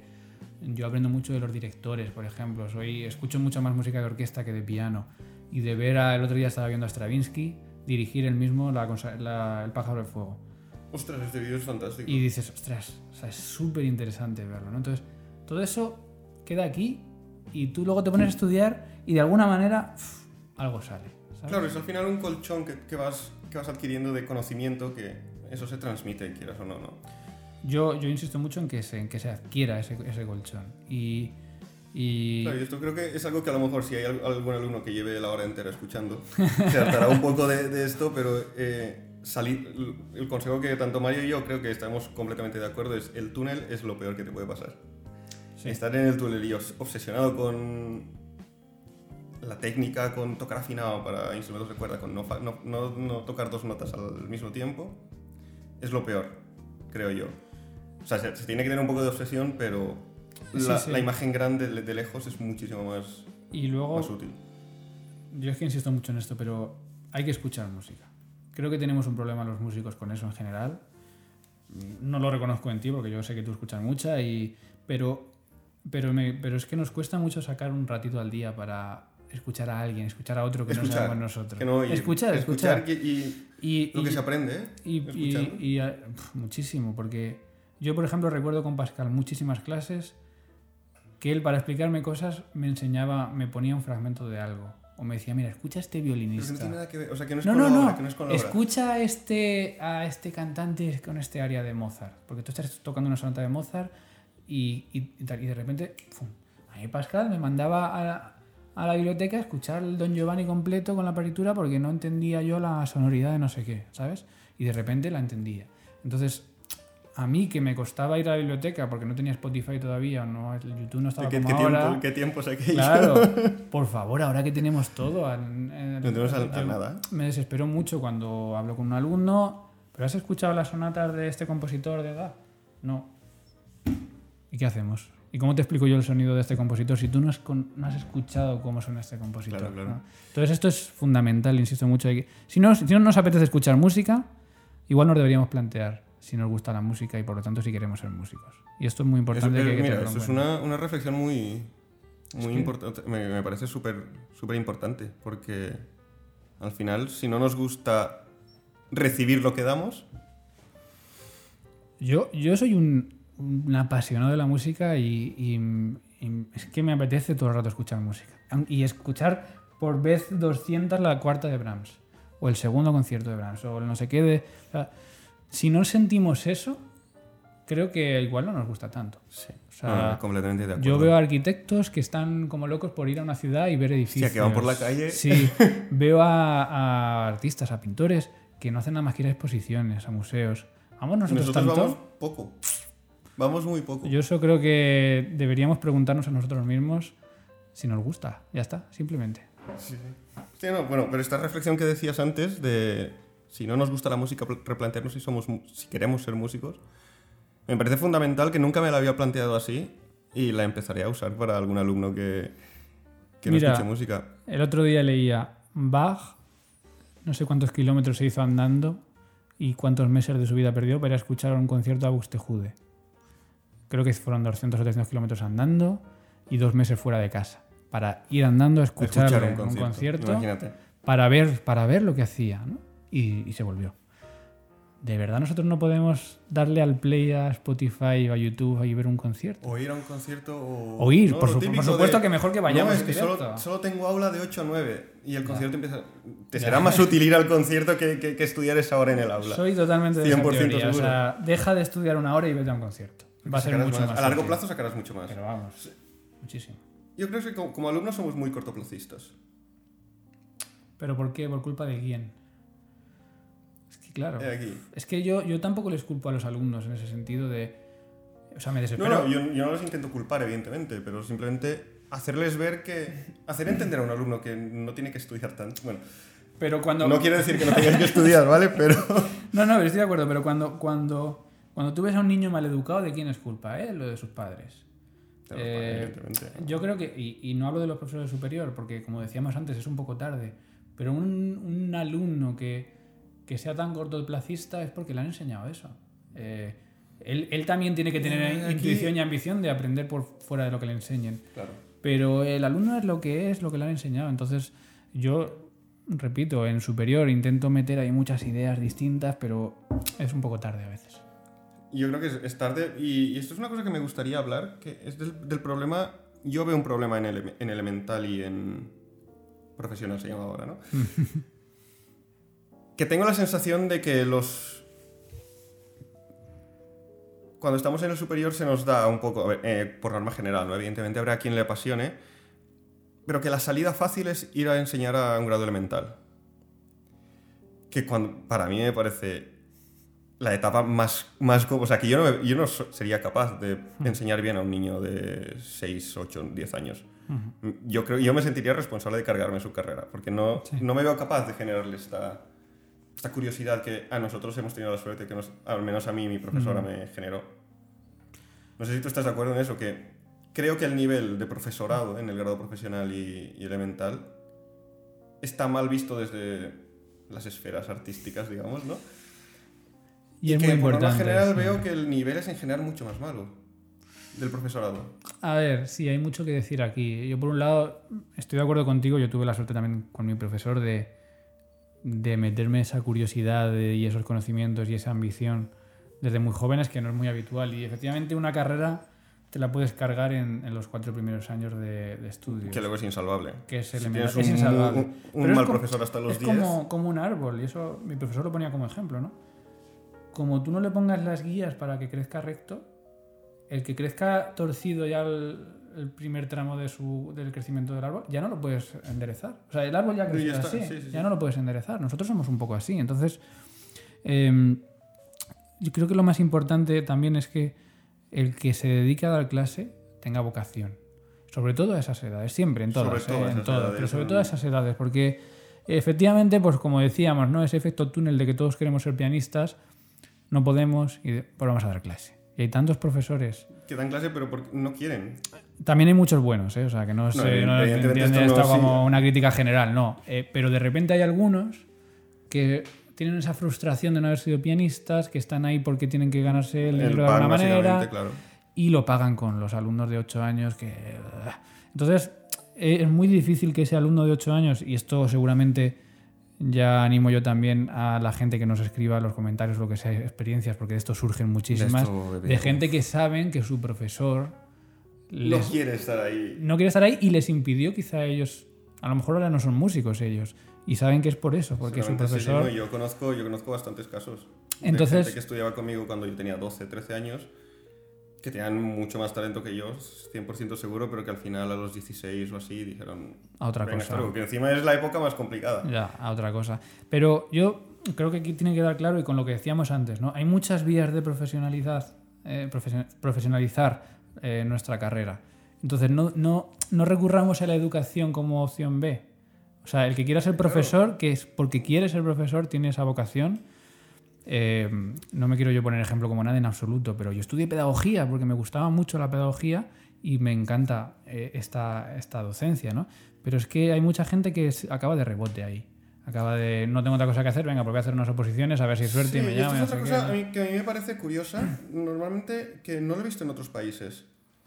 Eh, el hecho de que la carrera de pedagogía en el, en el- Sí. en el Conservatorio Superior se ve desde fuera, o por lo menos yo la veía en su entonces así, y creo que se sigue viendo así, que es el que no ha podido Ya. entrar a interpretación, se va a pedagogía. Y esto me parece un error Sí. gravísimo, porque no puede ser, no- o sea, no puede ser que sea el- el- la, opci- la opción B desde ya que tú empiezas a estudiar.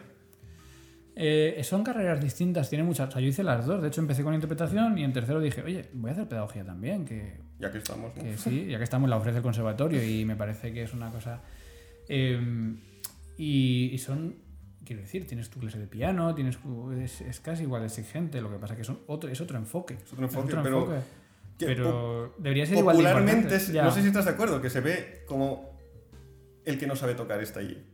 Pero eso será porque seguramente en las pruebas de acceso el nivel es menor en las pruebas de pedagogía que en las de, in- de interpretación, porque la gente va a interpretación, ¿por qué? No lo sé. Eh, al final el título luego te sirve para lo mismo prácticamente. O sea, yo si hice pedagogía fue sobre todo por aprender que me podían enseñar profesores que había buenos allí de pedagogía de la música, de pedagogía del piano, de Aprender a enseñar, otras cosas, otra- claro, otras cosas que hoy en día aplico muchas veces. No todo, no todo lo que me enseñaron. No, todo, porque al final lo Porque- bonito de esta carrera, digamos, creo, es todo tenemos que perso- personalizarlo a la hora de enseñar, sobre todo, ¿no? Ver cómo reacciona él. Claro, un, alumno no reacciona igual que otro. No, pero por ejemplo, sobre todo en, esta, en la carrera de pedagogía es muy amplia, porque también está la gente de pedagogía del lenguaje musical, de no sé qué, de tal. Entonces de repente hay asignaturas que te enseñan la técnica Kodail o la técnica Williams, no sé qué. Pues es un, un instrumento quizás no tiene cabida. Tú lo aprendes y lo dejas ahí en la cabeza y ya está, ¿no? Pero, pero yo sí que he aprendido muchísimas cosas, sobre todo de psicopedagogía, de los últimos estudios que hay de, de cómo un alumno reacciona, de cómo un alumno aprende, de, de por qué un, alumno aprende mejor de una manera que de otra, y eso sí se puede aplicar. Y, y te das cuenta cómo, sobre todo cuando implicas las emociones, el aprendizaje es mucho más significativo y todo se entiende mucho mejor. Y hay, hay muchos recursos que yo sí que utilizo gracias a haber estudiado eso, que vas personalizando, que vas cambiando, que vas utilizando de una manera o de otra. Claro, pero, pero tu caja de herramientas es muy amplia. Claro, eso es, es, lo, es importante. lo que necesitas, ¿no? Bueno, yo creo que es lo que también estábamos diciendo antes, con lo insistentes en que escuchen música, que lean tal, que tú lo que necesitas es una caja de herramientas enorme. Que luego para e- tocar X cosa coges un tornillo, a lo mejor, ¿sabes? Pero, Pero- como, en todo. O sea, al final. Como en todo, claro. El cocinero, pues cuantas más, cuantos más ingredientes tenga y más sepa hacer con ellos, mejor. El pintor, final a lo cuanto- mejor usa dos, pero... Sí, pero los tienes ahí. El, el pintor, cuanto más colores tenga en la paleta, mejor. Nosotros, pues, como intérpretes, como profesores, como más todo. conocimiento, más... Más todo. Es que es incluso el dar un paseo. El darte un paseo alrededor de un lago te puede aportar. Sí. Eh, entonces, Entonces, sí, incluso a veces más que estudiar. Vuelvo un poco a lo que decías antes. A veces esa. Aquí, que, que ojo, que aquí que, que parece que no queremos... decir, a veces en vez de esa octava hora de estudio, no, no esa segunda, esa octava Sí. o esa séptima hora de estudio, La tercera es obligatoria, pero a partir de la tercera ya son opcionales. te vas a dar un paseo y te pones la pastoral de Beethoven en un parque o en un bosque. Y de repente vas a entender otra Y lo que cosa. entiende... Sí, sí, con una tontería, sí. Bueno, tontería. No, no Sí, es sí. una tontería realmente, pero... Entiendes otra cosa. Y eso, mm, por eso te decía que no es solo aprender y leer, y es todo. Todo lo que hagas, el, el que estemos aquí conversando, seguramente nos saca de nuestra cabeza memorias y recuerdos que nos ayuda también a, a mejorar. Entonces. No, no, Todo, o sea, cada, cada movimiento en la vida yo creo que ayuda a, a aprender y a ser mejores y a, y a disfrutar más. Todo que es de lo siempre, que se siempre que te lo plantees así, también. Hay que tener esa, esa visión. Esa pequeña curiosidad de que de todo el día estar intentando aprender algo que creo que es algo que no... En España como español, como estereotipo de español yo creo que no es muy común. Pero hacerlo desde la ilusión, es decir, no desde la obligación de obsesionarse, bueno, toca aprender, no. O sea, No, es aprender. el- el- pero el- y lo bonito que es cuando sabes que has aprendido y sabes que lo puedes utilizar y, y tienes recursos y, y, y tienes conocimiento y tienes herramientas y las puedes utilizar. Yo creo que eso te da una libertad. Hablando de estos días que se habla tanto de libertad y de tal, lo que te da libertad son las herramientas realmente. O sea, el tenerlo y el poder usarlo. Claro, la falta de, de- de herramientas es lo, que te quita la libertad. lo que te quita la estás libertad.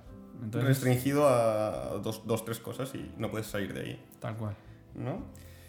Bueno, a ver, hemos hablado un poco de, de lo- todo lo que quería un poco tocar así, pero me falta lo que es hablar, bueno, hemos tocado un poco, ¿no? Pero des- desde el punto de vista de pianista, de esa persona que está ahí encima del escenario. Y lo primero que me, da mucha curiosidad es que no te lo pregunté antes también con la radio, pero creo que la radio fue un gran alivio para ti. ¿Cómo fue la cuarentena, la primera cuarentena?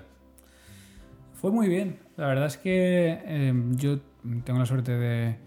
Me casé justo antes de la cuarentena, entonces eh, eh, vivo con mi mujer y, lo pasamos muy bien. O sea, dentro de todo, por supuesto, dentro, del sufrimiento, dentro de lo malo que fue todo.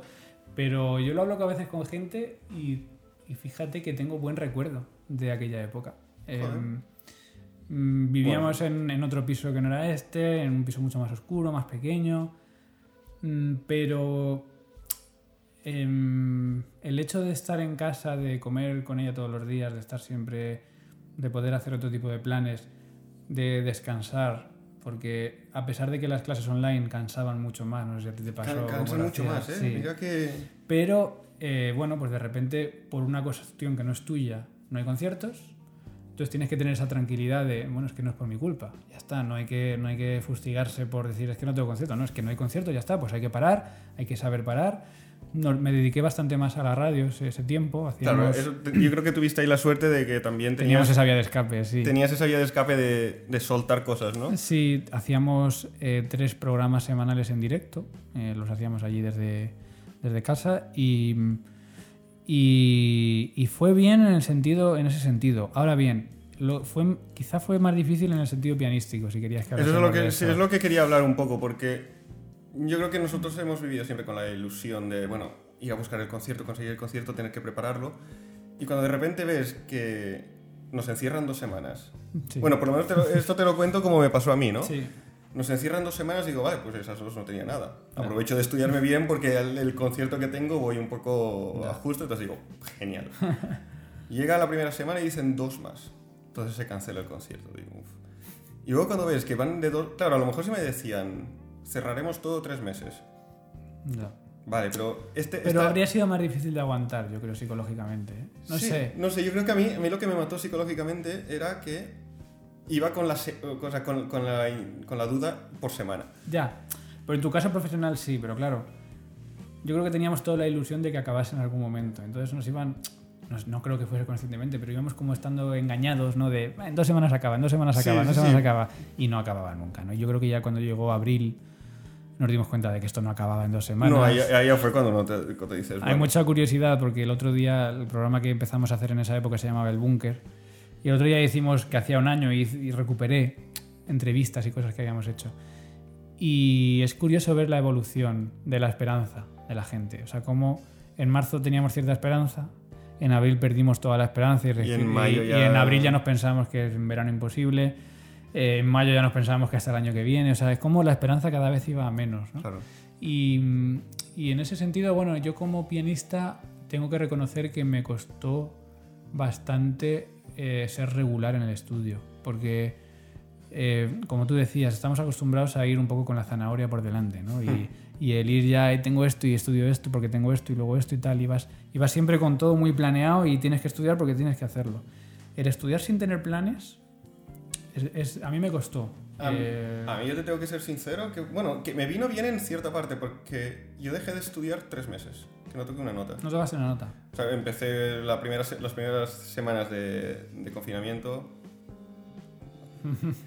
por fin puedo estudiar, ¿no? Que eso por fin tengo tiempo, pero luego dejé de estudiar durante tres meses porque veía que lo que decías de la esperanza, ¿no? Que al final terminó cayendo. Y luego volví todo, todo el verano y yo no, yo no toqué nada.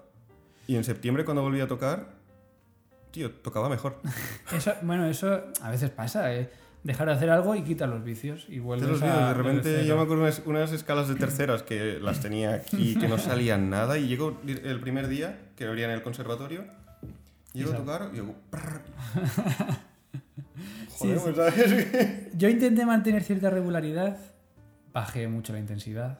Esto todo el mundo. Pero, y sobre todo bajé, y esto me gustaba menos, el el disfrute. O sea, a veces lo intentaba hacer por, por, no, por, no, por no parar, ¿sabes? Por no dejar, por el miedo de decir, hostia, es que si para ahora mucho tiempo, ¿qué va a pasar, no?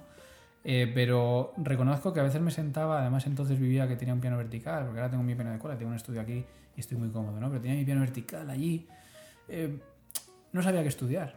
O sea, me sentaba y voy a leerme el 118 de Brahms. Por, Por me, hacer com- algo, me ¿no? compré la sonata para piano de Strauss, que no la conocía. Digo, voy a estudiarme la sonata para piano de Strauss. Pero eh, no es lo mismo que estar estudiando con ese concierto a mes vista, dos meses vista, y estás ya trabajando para ese concierto con esa visión, ¿no? Eh, en ese sentido, pero mm, en el buen sentido, es decir, si reduje mi, mi, mi digamos, la, ¿cómo se dice? La, La carga de, la carga de de estudios, sí, el- la, la intensidad, también lo aproveché para descansar un poco. Y a mí eso sí que me... Sí, a mí en ese sentido me fue bien. Lo que pasa es que yo no pude, no sé, simplemente comida de cabeza no podía sentarme en el piano. Lo intentaba y Yo me he sentado un poco obligado muchas veces, lo cual es, un, es algo que no sentía desde hace muchísimo tiempo y eso me te hace pensar, ¿no? eso a mí me rayó mucho. Por eso lo Sí. dejé directamente. Dije, un momento, a lo mejor No, toca plantearse cosas, ¿no? no Pero- simplemente, a ver, pero porque estamos acostumbrados a... Ah, no, Vamos a ver, es, es, es como el que, el, supongo que el futbolista que de repente se encierra en su casa y tiene que entrenar ahí todos los días en su casa sin saber cuándo, pues todo el mundo perdería forma, todo el mundo perdería... Es normal, ¿no? No tienes ese partido, no tienes ese concierto. Pero por otro lado, pues mira, pues aproveché para leer, para ver series, para... Para- es- para pasar Netflix, para ¿no? quemar Netflix, para... Sí, yo me, yo me he quitado Netflix porque ya no, ya no queda nada por ver. Yo he aprovechado todo ya. No, yo sigo ahí, pero, pero eh, a, a calmar un poco la vida. Eh, yo pasaba también de viajar, yo vivo en Madrid, trabajo en Albacete, viajar todas las semanas, a no viajar. Bueno, pues tiene su parte buena eh, Sí. dentro de todo, ¿no? dentro del sufrimiento de todo el mundo y del respeto que que con el que hay que tratar esto, pero eh, yo ahora mismo me quedan las cosas buenas de esta época. Y Que fue- bueno, es, lo, es lo más sano que puedes hacer a nivel psicológico. el descanso, vamos, y que- el estar con mi pareja comiendo todos los días, en casa, tranquilamente. Llegan las 5 de la tarde, se acaba el día, descansamos, eh, cocinamos, hacemos bollos, yo qué sé, hacer Claro. cosas que no haces normalmente y que, que puedes hacer ese tiempo. Y bueno, fue un Pues poco así. eso- O sea, me alegra porque es muy poca gente que conozco que haya... Que saque lo positivo de, de- de- de todos esos meses, ¿no? Pero yo creo que tú y yo, en este caso, también somos. em, somos unos agraciados de quizá tener la vida que tenemos. Eh, yo tengo muchos compañeros que vivían de conciertos, de bolos, Claro. Y claro, no, y eso te es- desesperas porque encima no lo han puesto nada fácil con las ayudas, eh, te desesperas con la Lo que, burocracia, hablábamos, lo que hablábamos de la burocracia antes, El los niveles el- que tienes que pasar. el dinero deja de llegar. Yo no sé la gente que tenía que pagar un alquiler, bueno, lo sé porque he hablado con ellos, ¿no? Y de repente tienes cero ingresos. Entonces tú y yo, pues oye, tenemos nuestro trabajo el, en el eh, conservatorio tienes algo estable que... y que nos de esto- permite dos cosas, cobrar, que es importante, y tener, y tener un trabajo semanal que hacer. Eh, Sí. Porque yo tenía mi horario todas las semanas y hacía tres días y mm, pues oye, te mantiene ahí. Ah, en martes tengo tantas clases, venga, pues voy a ello. Y ya está. El que no tiene nada y uf, es que tiene que ser duro. Sí, no, Tiene que ser duro. seguro que mucha gente lo habrá, habrá pasado... Bueno, sé que mucha gente lo ha pasado muy mal todo este tiempo y que siguen con la, la coletilla de eso, todo intentando recuperarse. Pero bueno, hablando de recuperarse y de y a cosas un poco más, seguramente mucho más positivas, ¿cuál fue tu... Lo, hablamos- lo hablábamos antes de, de empezar el podcast, eh, ese primer concierto, esa primera vuelta al escenario. Fue en la Fundación Olivar de Castillejo, aquí en Madrid, eh, gracias a que son conciertos al aire libre. Y fue muy rara, porque te lo contaba antes y lo cuento ahora. Eh, qué fácil es perder el hábito, ¿no? Eh, cuando uno está acostumbrado pues, todos los meses a salir una, dos, tres veces, según el mes, ¿no? Y entonces ya lo haces como un poco, no rutinario, porque no debe ser así, pero te habitúas a salir delante de un público, a que te aplaudan, a saludar, a concentrarte y a tocar. Eh, yo me puse mucho más nervioso y fíjate que era un concierto al aire libre, que es- normalmente son menos exigentes en, en la acústica y en, Claro, en, en la todo. calidad sonora, Sí, digamos. ¿no? que básicamente era Es- bajar el dedo en el sitio correcto y... Exacto. Y vino muy poca gente porque era todavía mitad de junio, estaba todo muy reciente, empezaban a hacerse cosas de manera muy lenta, vinieron 30 personas o 40. Y me dio como bastante, o sea, por un lado mucha ilusión de poder hacerlo, por otro lado bastantes nervios de decir no me acordaba de hacer esto. ¿Cómo, cómo, cómo se hace Sí. esto? ¿no? Y luego, por otro, un poco de, de tristeza del ambiente. Además, yo que suelo tocar ahí todos los años, que suele haber mucho público, 200 y pico personas, y hay un ambiente genial, primaveral, mm, la gente muy metida. Y de repente todo el mundo detrás de sus mascarillas, que no puedes ver la expresión facial, los aplausos muy apagados, todo el mundo quieto en su asiento. Claro. Que bueno, que Eh, sigue siendo así hoy en día. Sigue siendo muy parecido. Eh, me, me dio no, no es de estos conciertos que acabas con buena sensación y creo que salió bien. Me quedé un poco frío en, la, en el ambiente, ¿sabes? En el decir, esto, la música necesita de público, necesita de gente que esté a tope, que aplauda, que esté metida, que no tenga preocupaciones en la cabeza, que... Y luego ya he hecho más posteriormente y cada uno ha sido distinto, pero ese primero lo recuerdo, lo tengo aquí muy, muy en la cabeza porque fue un poco impactante. Ostras, mira, ya no, no, no habíamos llegado a hablar de esto antes, pero sí de la sensación de antes de, de salir, ¿no? Pero yo creo que tuve la suerte del primer concierto que volví a hacer, que fue, bueno, justamente en Santander, que, mira, para ser, para ser cántabro, poco toco en Santander, pero me, me hizo mucha ilusión. Esto es y- una reivindicación. ya que estamos, eh, familia Botín. Eh, no, no, pero lo hicimos ahí, que bueno, fue uno de los conciertos que se tenían que preparar por el Beethoven 250. Y bueno, primero que, fui- primero que lo que decías antes, estaba nervioso, no o sea, no recordaba esa sensación. O sea, me sentía como cuando tenía 10 años y me tocaba el concierto de, de, de- de alumnos del conservatorio o lo que sea. Y mira que empezaba con una sonata muy fácil, que te lo comentaba antes, que una sonata que, bueno, habremos tocado con 10, 11 años, que es la época de estudiarla. Y yo estaba en la, en la, en la cabeza, me, me estaba comiendo la cabeza porque digo, ya verás como en esta sonata la lío, ¿sabes? Y luego tenía que, no me acuerdo que tenía que tocar, eh, que era todo, todo sonatas de Beethoven. Y la suerte era que, bueno, fue en el, en el Palacio Festivales y se, se, se intuía gente. Eh, todos con la mascarilla, evidentemente. Por suerte, no me hicieron tocar con mascarilla, Ujú. que Que se lo agradecí mucho. Pero por, por lo menos no tuve la sensación de, de frialdad desde el público, pese a que dentro que cabe, ¿no? Y sí que, sí que salí con una sensación de, De alivio, ¿no? uy, qué bien, cómo echaba, cómo echaba de menos esto. O sea, sí que lo echaba de menos. Luego sí que me pasó el siguiente, a la semana siguiente en Badajoz, que ahí sí me hicieron tocar con mascarilla, era una sala, bueno, en la sala de... donde se hacen los conciertos de la Filarmónica, ahí en el ayuntamiento, que es una sala en el Salón Noble, no, de la Diputación, una sala preciosa. Pero sí que por, era, estaban, habían vuelto a fase 2 o algo así en esa época y solo hubieron 15 personas, 16 personas en la sala. Y me hicieron tocar con mascarilla y es- ahí sí que fue mucho más frío. Mira que dentro de lo que cabe, esas 15 personas, sentí mucho, mucho calor de ellas, ¿sabes? Pero sí que la sensación de escuchar Ya. tres aplausos fue, y tocar con mascarilla encima, que no sé si tú has tenido que tocar alguna vez con mascarilla. Eh, sí, porque di unos conciertos a cuatro manos y mm, el estar, y era al aire libre, ¿no? Pero el estar pegados Con y alguien, tal, claro.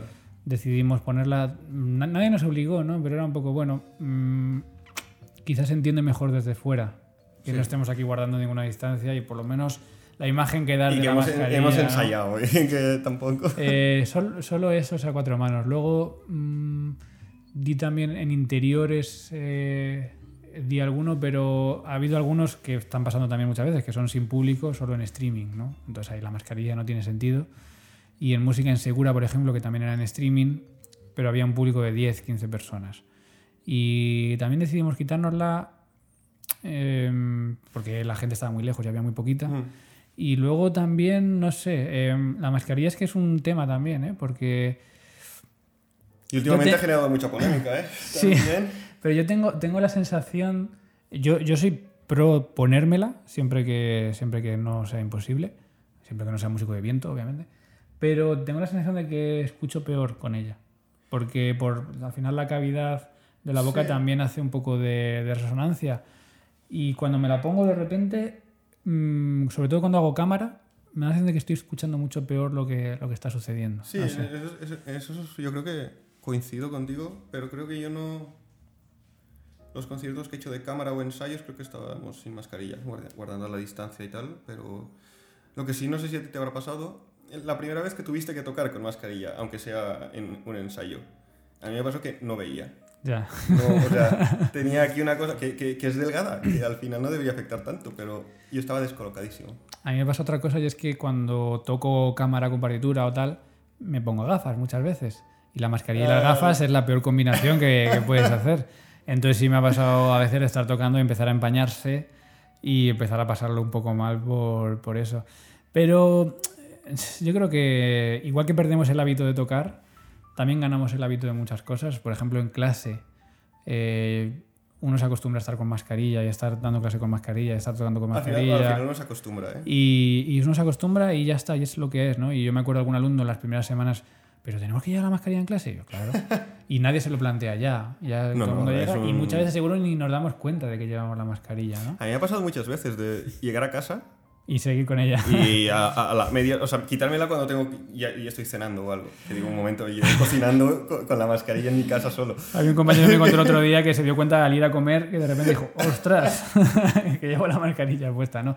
Pero bueno, eso, a ver, no es que sea bueno o malo, pero mejor no tener que pensar en ello, ¿no? Cuando hay que llevarla, Claro. pues eh, en clase igual, pues a mí me cuesta mucho más proyectar la voz con la mascarilla y yo que doy además muchos gritos en clase y tal, me dejo mucho más la voz, pero bueno, pues al final es lo que Son hay. cosas que al final te tienes que acostumbrar. Y Ya, ya queda menos, ya queda menos. Eso espe- esperemos que sí. Bueno, de momento, no sé si se ha probado o no, pero parece que hay que llevar mascarilla a la playa. Sí, sí, se ha probado. Se ha sí. probado. Sí. No vamos a Ya sabes, no- los no de Barcelona ya entrar- lo sabéis. No vamos a entrar aquí. Aquí como no hay playa en Madrid, Ya, da un ya. poco igual. Ah, vale, pues mira, otra cosa que así, un pelín polémica, que me gustó mucho la- de una conversación que me pasaste, de, de otro podcast que, que hiciste, era también hablando un poco de co- como pianistas, ¿no? El tema del precio de entradas, los cachés, que me, me acuerdo que, y estoy muy de acuerdo contigo, que dijiste que, bueno, aquí en España se pagan unos cachés que Muy por encima de... muy por encima. Y bueno, tanto tú y yo que hemos vivido en Londres sabemos la diferencia que hay de lo que se puede llegar a cobrar aquí o, o allí. Tú, en cuanto al tema de entradas, que ya lo dijiste ahí, pero por si acaso alguien no, no lo ha visto antes, ¿tú qué opinas de que se dice que el precio de entradas es muy alto aquí para ir a conciertos de música clásica? Eh, en general no. En general creo que no es alto, pero es verdad que hay ciclos que tienen precios muy... Mira, el otro día miraba, eh, lo digo porque todo el mundo lo sabe, ¿no? Para ir al Teatro Real. Venga, tengo ahí un, un cheque que me dejaron, cheque regalo de un descuento, y dije, venga, vamos al Teatro Real a ver una, a ver una ópera y vamos a verla bien, vamos a, ya que tenemos un descuento, vamos a verla abajo y tal. Imposible. Sean 300 euros la entrada o 400 euros la entrada. A mí eso, o sea, entiendo que hay que pagar muchísima gente. Y entiendo que, que cuando la gente encima lo compra, si hay demanda, pues ¿para qué lo van a bajar, no? Pero hay muy Pero pocas... hay la demanda. Bueno, Eh, no la- Bueno, la- lo, venden, lo- no, sé, no sé cómo. Lo venden, a lo mejor regalan muchas, no lo sé. Pero eso, eso está muy lleno muchas veces. Em, a mí, o sea, yo, que no me quejo económicamente, pagar 300 o 400 euros por ver un, un No, hombre, espectáculo, mm, vamos, no las, no las compré, te lo tengo que decir, No, no. ¿no? porque me cuesta mucho. Ahora bien, eh, aquí en Madrid hay oportunidades en muchísimos sitios de ver a la Orquesta Nacional por 15 euros, 20 euros. ¿Cuánto pagamos por...? eh, eh, el otro día nos compramos un cuadro en, en una tienda y nos costó, ya ves tú, 70 euros. Con la marcación y todo, que no es nada. Pero yo dije, ostras, qué caro. Y lo pensé y no lo dije. Son cuatro conciertos. Y no lo pensé y no lo dije, no, pero. Y sin decirlo, la mujer, que yo seguro que nos lo vio en la cara y tal, dijo: Sí, sí, es que en cerveza gastamos muy rápido y en comida gastamos muy rápido, ¿no? Y eso es algo en una comida que en una hora se va. Eh, 70 euros. Un cuadro que lo vas a poner toda la vida eh, y va a estar ahí siempre, nos parece caro, ¿no? Entonces, y es cierto, ¿no? Eh, mm, ¿Por qué nos parece caro pagar 40 euros o a mí 300 euros, pero luego me voy a comer y en Semana Santa me fui a comer porque ya que me tuve que dar en Madrid, dije, pues voy a gastar por, por otro lado, ¿no? Claro. Y me iba a comer y nos íbamos a comer a sitios de 30 40 euros por cabeza, sin ningún remordimiento y disfrutándolo a tope, y es algo que se acaba y fin. Y es- sí, sí, que, que a lo mejor está buenísimo, ¿No? pero Y, y nos cuesta mucho gastar en cultura, gastar en pensar que 20 euros o 30 euros es caro en un concierto de la Orquesta Nacional o de la Orquesta de la Comunidad de Madrid, aquí hablo de aquí de Madrid, o 15, 10, 15 euros que cuestan los recitales en sitios más pequeños. Eh, yo creo que no. Ahora bien, que ver aquí a la London Symphony, porque lo organiza una empresa privada, es más caro que verles en Londres o que verles en París o que verles en Alemania, sí, eso es verdad. En, Sí. en Londres les puedes ver por 80 euros, o por 70, o por menos, y aquí por menos de 100, ciento y pico es difícil. Entonces, bueno.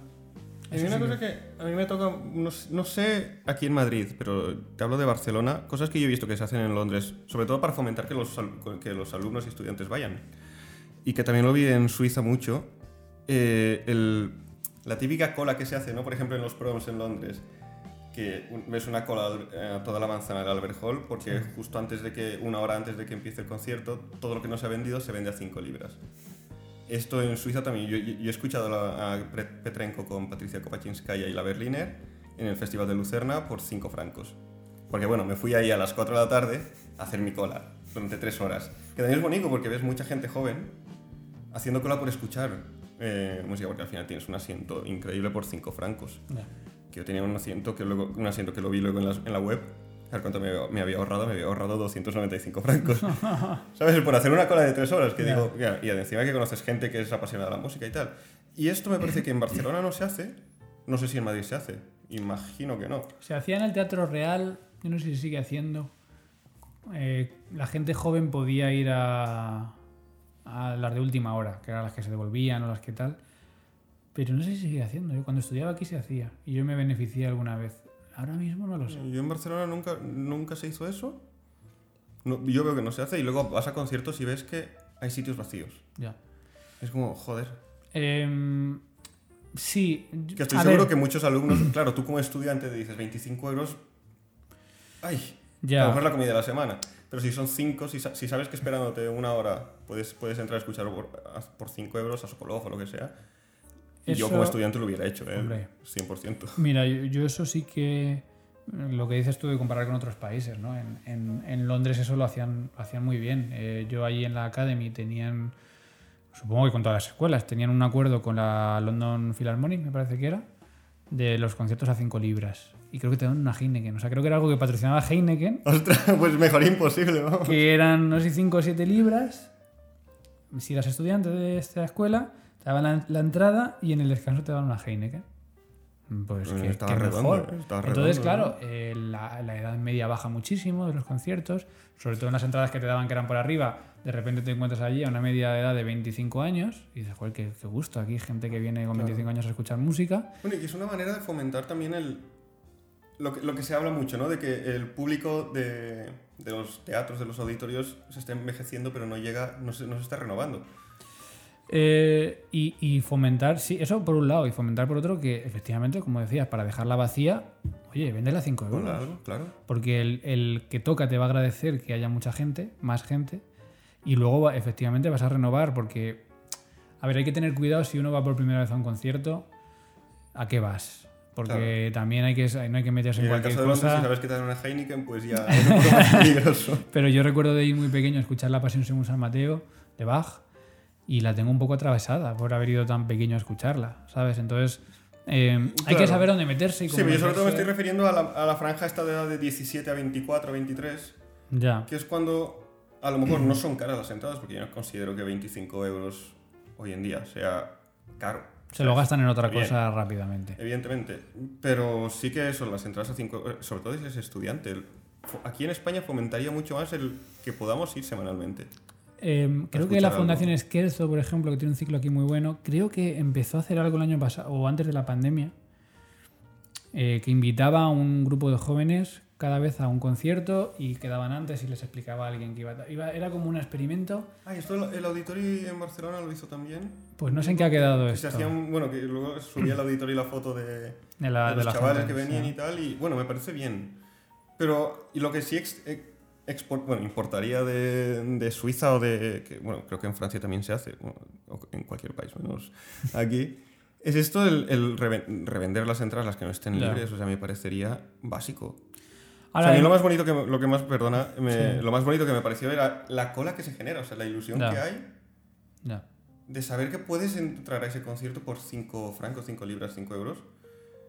Y conoces gente y eso, me baja la media de edad y no sé, me parece muy bonito, sobre todo porque gira alrededor de la música clásica. Es, es una medida que habría que hacer. Ahora seguramente el- el- la pandemia y las restricciones van a poner todo más difícil, porque claro, ya hay mucha restricción de asientos. Aún así, eh, tampoco se llena todo, ¿eh? No se llena del aforo límite. eh. Claro. estu- Estuve en el teatro estos días eh, y, y no está lleno. O sea, O sea, ese 50 no se llega a ese cubrir, 50 no llega a cubrirse. Claro que- Entonces, eh, todavía se podrían, por supuesto, sacar Dentro las, de eso se las puede. últimas entradas a 5 euros, a 3 euros, a lo que sea, y llenarlo.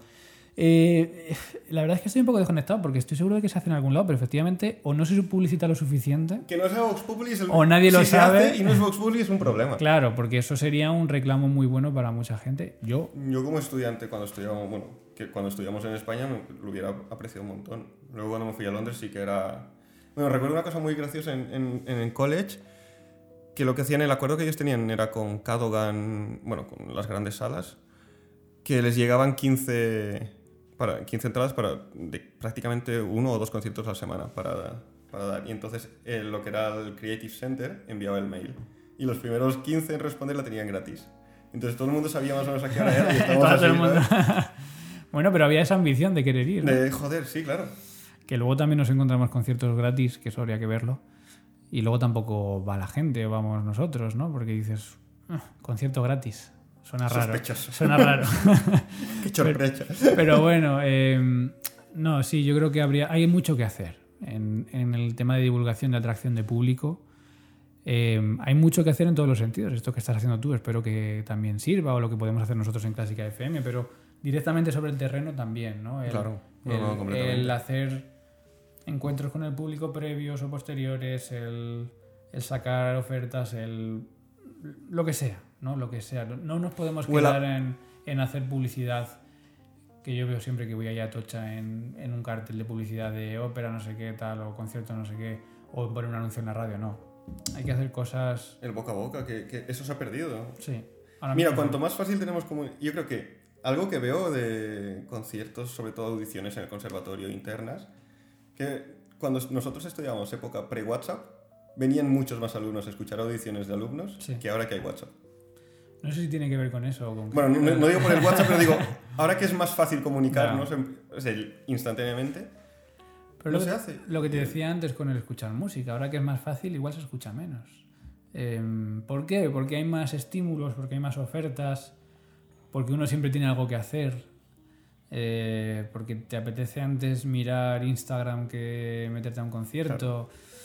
¿Por qué? A ver, yo no soy, no soy de esta gente nostálgica del pasado que diga ahora todo es peor. Yo creo que todo, todo, Cuando todo- íbamos al parque, el parque, o sea, todo, todo, todo tiene su parte buena. Eh, y gracias bien, a esas- bien usada, es que... bien usada, pero igual que, el... igual que los explosivos se inventaron para abrir minas, ¿no? Pues bien usado, eh, todo tiene su parte buena y también las, todo lo que hay ahora. Pero es verdad que tenemos que tener cuidado de no ir al- a lo cómodo. Lo cómodo es quedarte en casa eh, con lo que más te entretiene, que es pasar stories de Instagram Sí. o ver lo que sea, ¿no? Eh, porque el- cuando haces eso que es menos Es cómodo... que, que al final te, al te final- Mm. atrapa, aunque no lo quieras, aunque seas consciente de ello. Me ha pasado muchas veces de lo abro, paso dos stories y de repente digo, hostia, he estado cinco minutos aquí pasando. Y, y tienes incluso la necesidad, fíjate, lle- llevamos ya un rato de entrevista y yo tengo el móvil en el bolsillo. Y me ha, me ha dado algún tic de ir a cogerlo, ¿sabes? Tenemos esa cosa de cada X tiempo tengo que mirar el móvil. Y eso es, es un problema muy grave que tenemos, yo creo casi todos. La inmediatez también. Eh, estás en un concierto y de repente entre obra y obra sacas el móvil, lo miras, tal, igual. Eh, Eh, bueno, no considero que sea malo ni peligroso, pero efectivamente creo que tenemos que intentar salir de casa, ir a los sitios, ir a los conciertos. recuperar el boca a boca a mí me parece algo... Y eso, pero eso es Esencial. culpa nuestra en parte, pero sobre todo también de que nos tienen que atraer. De que a ese restaurante vuelva lo mismo si vamos. Mm. O, porque, o a ese tal si, si consumimos eso, ¿no?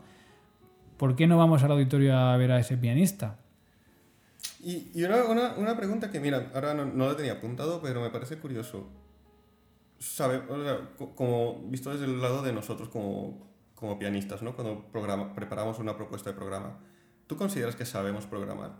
Hmm. O sea, ¿estamos, ¿estamos ayudando a atraer gente con el programa que, que proponemos?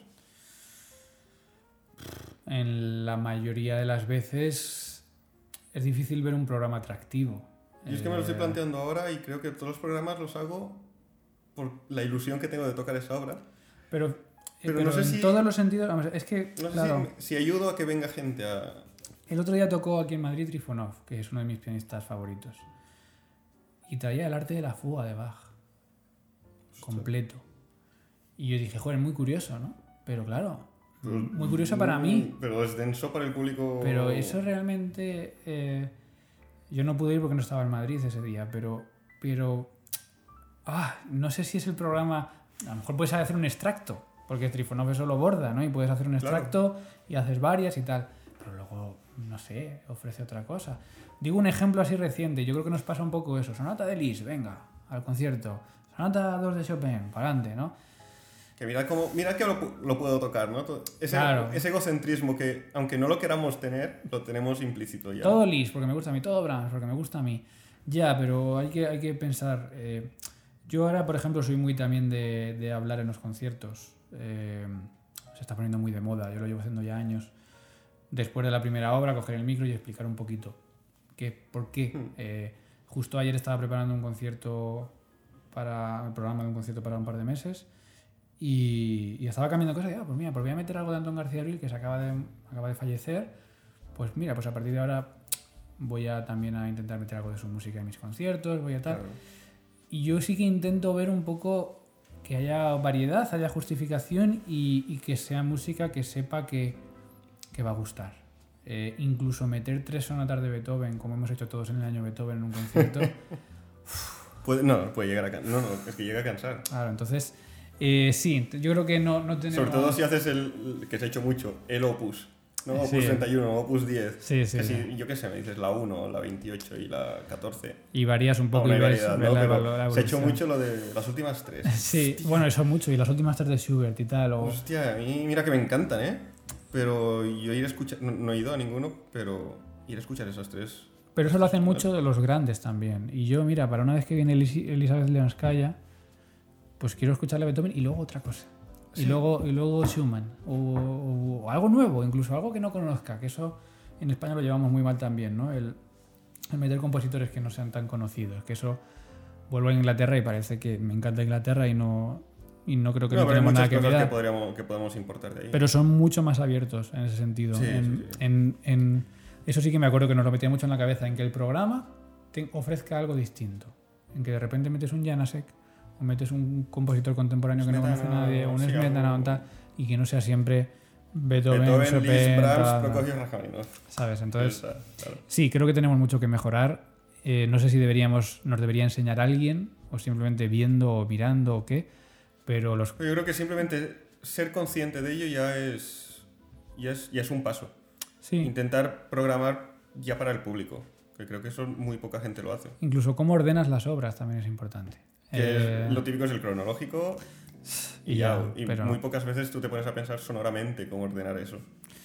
Hay muchas cosas y yo, por ejemplo, en ese sentido, eh, los conciertos de orquesta me suelen atraer más en cuanto a la programación, porque de repente tienes una abertura y luego un concierto solista y luego Y tienes la típica una- contemporánea, Claro, y la, la pequeñica. sí. Y tienes de repente, es raro ver un concierto de, o a mí, por ejemplo, un programa de una orquesta de un festival que me, que me parezca insulso, que me parezca incompleto. De repente tienes algo que, que ofrece más.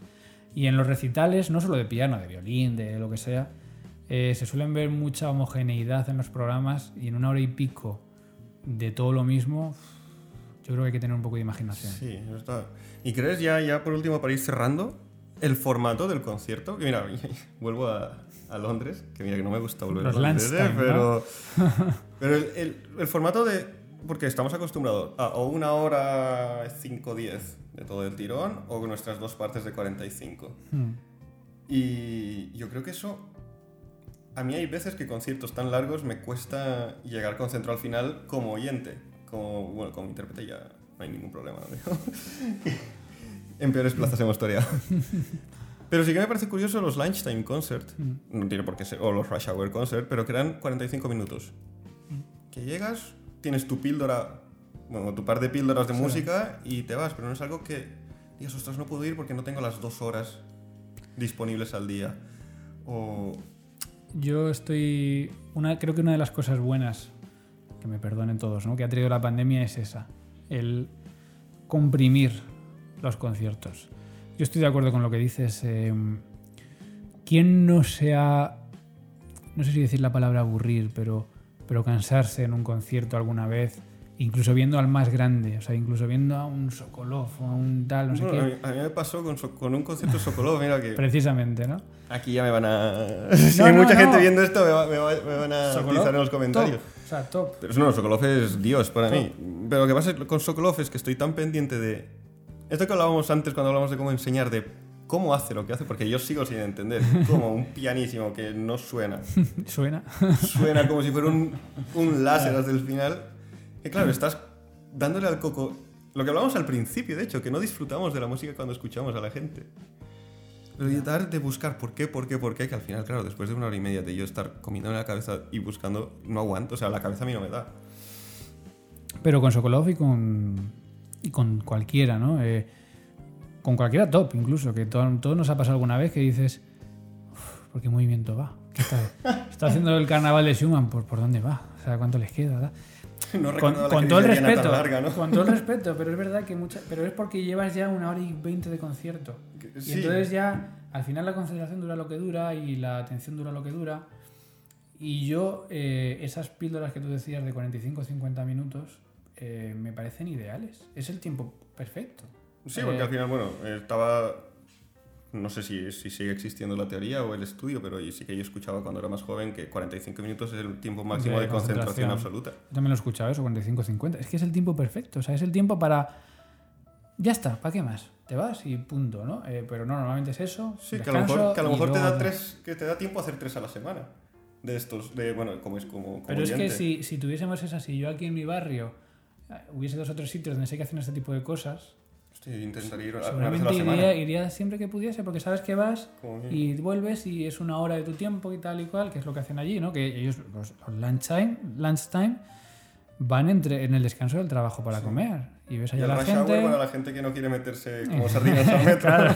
Entonces, eh, bueno, pues es que es ideal, me parece ideal. Y aquí en España, ahora la pandemia ha provocado que hay, por ejemplo, algunas instituciones que están haciendo un concierto de 50 minutos dos veces en una tarde para que pueda ir el doble de público y tal, y, Claro. el, y el menos tiempo, pues ya está, ¿para qué más? Eh, si yo quiero ver a Trifonov, a Sokolov, o a Argerich, o a quien sea, ya está, 50 minutos de una cosa muy, muy, muy buena y me voy súper Y te vas satisfecho. contentísimo, claro. No, no necesito dos horas y te vas de- con energía de querer, de querer estudiar A o, tope. o lo que sea. A tope, sí, pero bueno, esto es lo de siempre de que venimos de, de cuando antes se hacía este tipo de conciertos. Y hay que pensar que Beethoven, los conciertos de sus estrenos podían durar 4 o 5 horas. ¿no? Eh, la sociedad ha cambiado y yo creo que nos tenemos que adaptar. Sí. Y la adaptación es en que hay que comprimir todo mucho más. Y el que. Sé que hay, hay gente que escuchará esto y dirá, no, la gente se tiene que adaptar a Aquí la vendrá el purista que dirá... Mm, lo siento, pero así no vamos. Y hay mucha gente así. No, no, la gente No se hay- tiene que adaptar a lo que hay, a lo que tal y cual. Sí, pero al final si la gente no se adapta a lo que tú tienes, No va a ir. no, va, no va a dar dinero y al final no vas a comer. Tiene que ser un 50-50. Obviamente no hay que tocar Disney en el concierto para que la gente esté contenta. pero. Creo que to- todos tenemos un límite, sí, ¿no? ni los Beatles ni cosas de estas, pero. eh, Que pero alguna propina puede caer, digamos. bueno, pero- la propina, puede caer cualquier, cualquier cosa. Pero eh, creo que hay, que hay que entender a la sociedad de hoy en día de por qué van a una cosa así y a otra no. Hmm. Sí, ¿Y qué ofrece esa otra cosa para que les guste más que ir a tu concierto? Mm, Simplemente es eso. Tenemos que competir no solo con la música clásica ni con la música, sino con todas las ofertas culturales y de ocio que hay. Que hoy en día, que mira, es una suerte que tengamos tantas, pero bueno, un arma de, do- de doble filo, ¿no? Ya, pero y claro, ¿y por qué? ¿Cómo vas a levantar toda esa persona del sofá viendo Netflix para que vaya a tu concierto? Eso es lo que habría que ¿Qué, qué pensar. le ofreces? ¿Qué le ofreces para que Lo de la diga, Heineken es una buena... Me parece un, vamos, una- un vino en el, una bodega que patrocina un concierto y que te dé un vino en el descanso. Una botella de vino o al final una botella de cava o lo que sea. No es tan difícil. Yo creo que no es tan difícil. Pero incluso hacerlo uno mismo. Bueno, Sí. si organizas tú el concierto, ¿no? Porque al final, si ahora en época de pandemia tienes 40 o 50 personas, Bueno, ¿y por qué viene la gente a las presentaciones de los CDs? Porque luego das comida después. De... al final. Y el Es CD al final, es es. una cosa que nos, nos hemos dejado, que Es ya... que es. Si esto avanza, pues ya, ya y vuelvo a Madrid, pues ya lo veremos, que es también lo de... Y, y ya no me gusta llamarlos CDs, pero sí el souvenir del concierto. Bueno, eso es un. eh, el por qué seguimos haciendo CDs. Mm, yo acabo de grabar uno que no ha salido todavía, ¿no? Con, con Chelo y. Y al final es un material para nosotros, más que para otra cosa. Para, para que te conozcan, para que vean lo que puedes hacer. Y ya está. Sí, la tarjeta de presentación Sí. que tienes y eso. Siempre, para, mí es que, para mí es el souvenir de- de- del concierto. Que, Sí. Bueno, ahora no se hacen conciertos, pero sí que la gente que va y le gusta, se Mm, Que lo llevarse y tiene, Sí, sí. tiene su recuerdo, ¿no? Aunque no hayas tocado lo del programa, que normalmente nunca, nunca tocas, eso no tiene qué coincidir. Pero bueno, Mario, no te quiero robar más la mañana, que llevamos aquí creo que unas dos horas o, Bueno. o casi dos horas, pero Pues que haga falta. la verdad me lo pasado muy bien. Ha sido una experiencia curiosa para mí. Nunca había estado intentando llevar, di- dirigir un par de temas que me has salvado en alguna ocasión tú, que bueno, ya llevas haciendo esto mucho más. Y bueno, espero que te lo hayas pasado bien. A ver cuál. Espero que a la gente le guste. Eh, para despedirlo, prefiero que lo despidas tú. que, que lo cierres tal.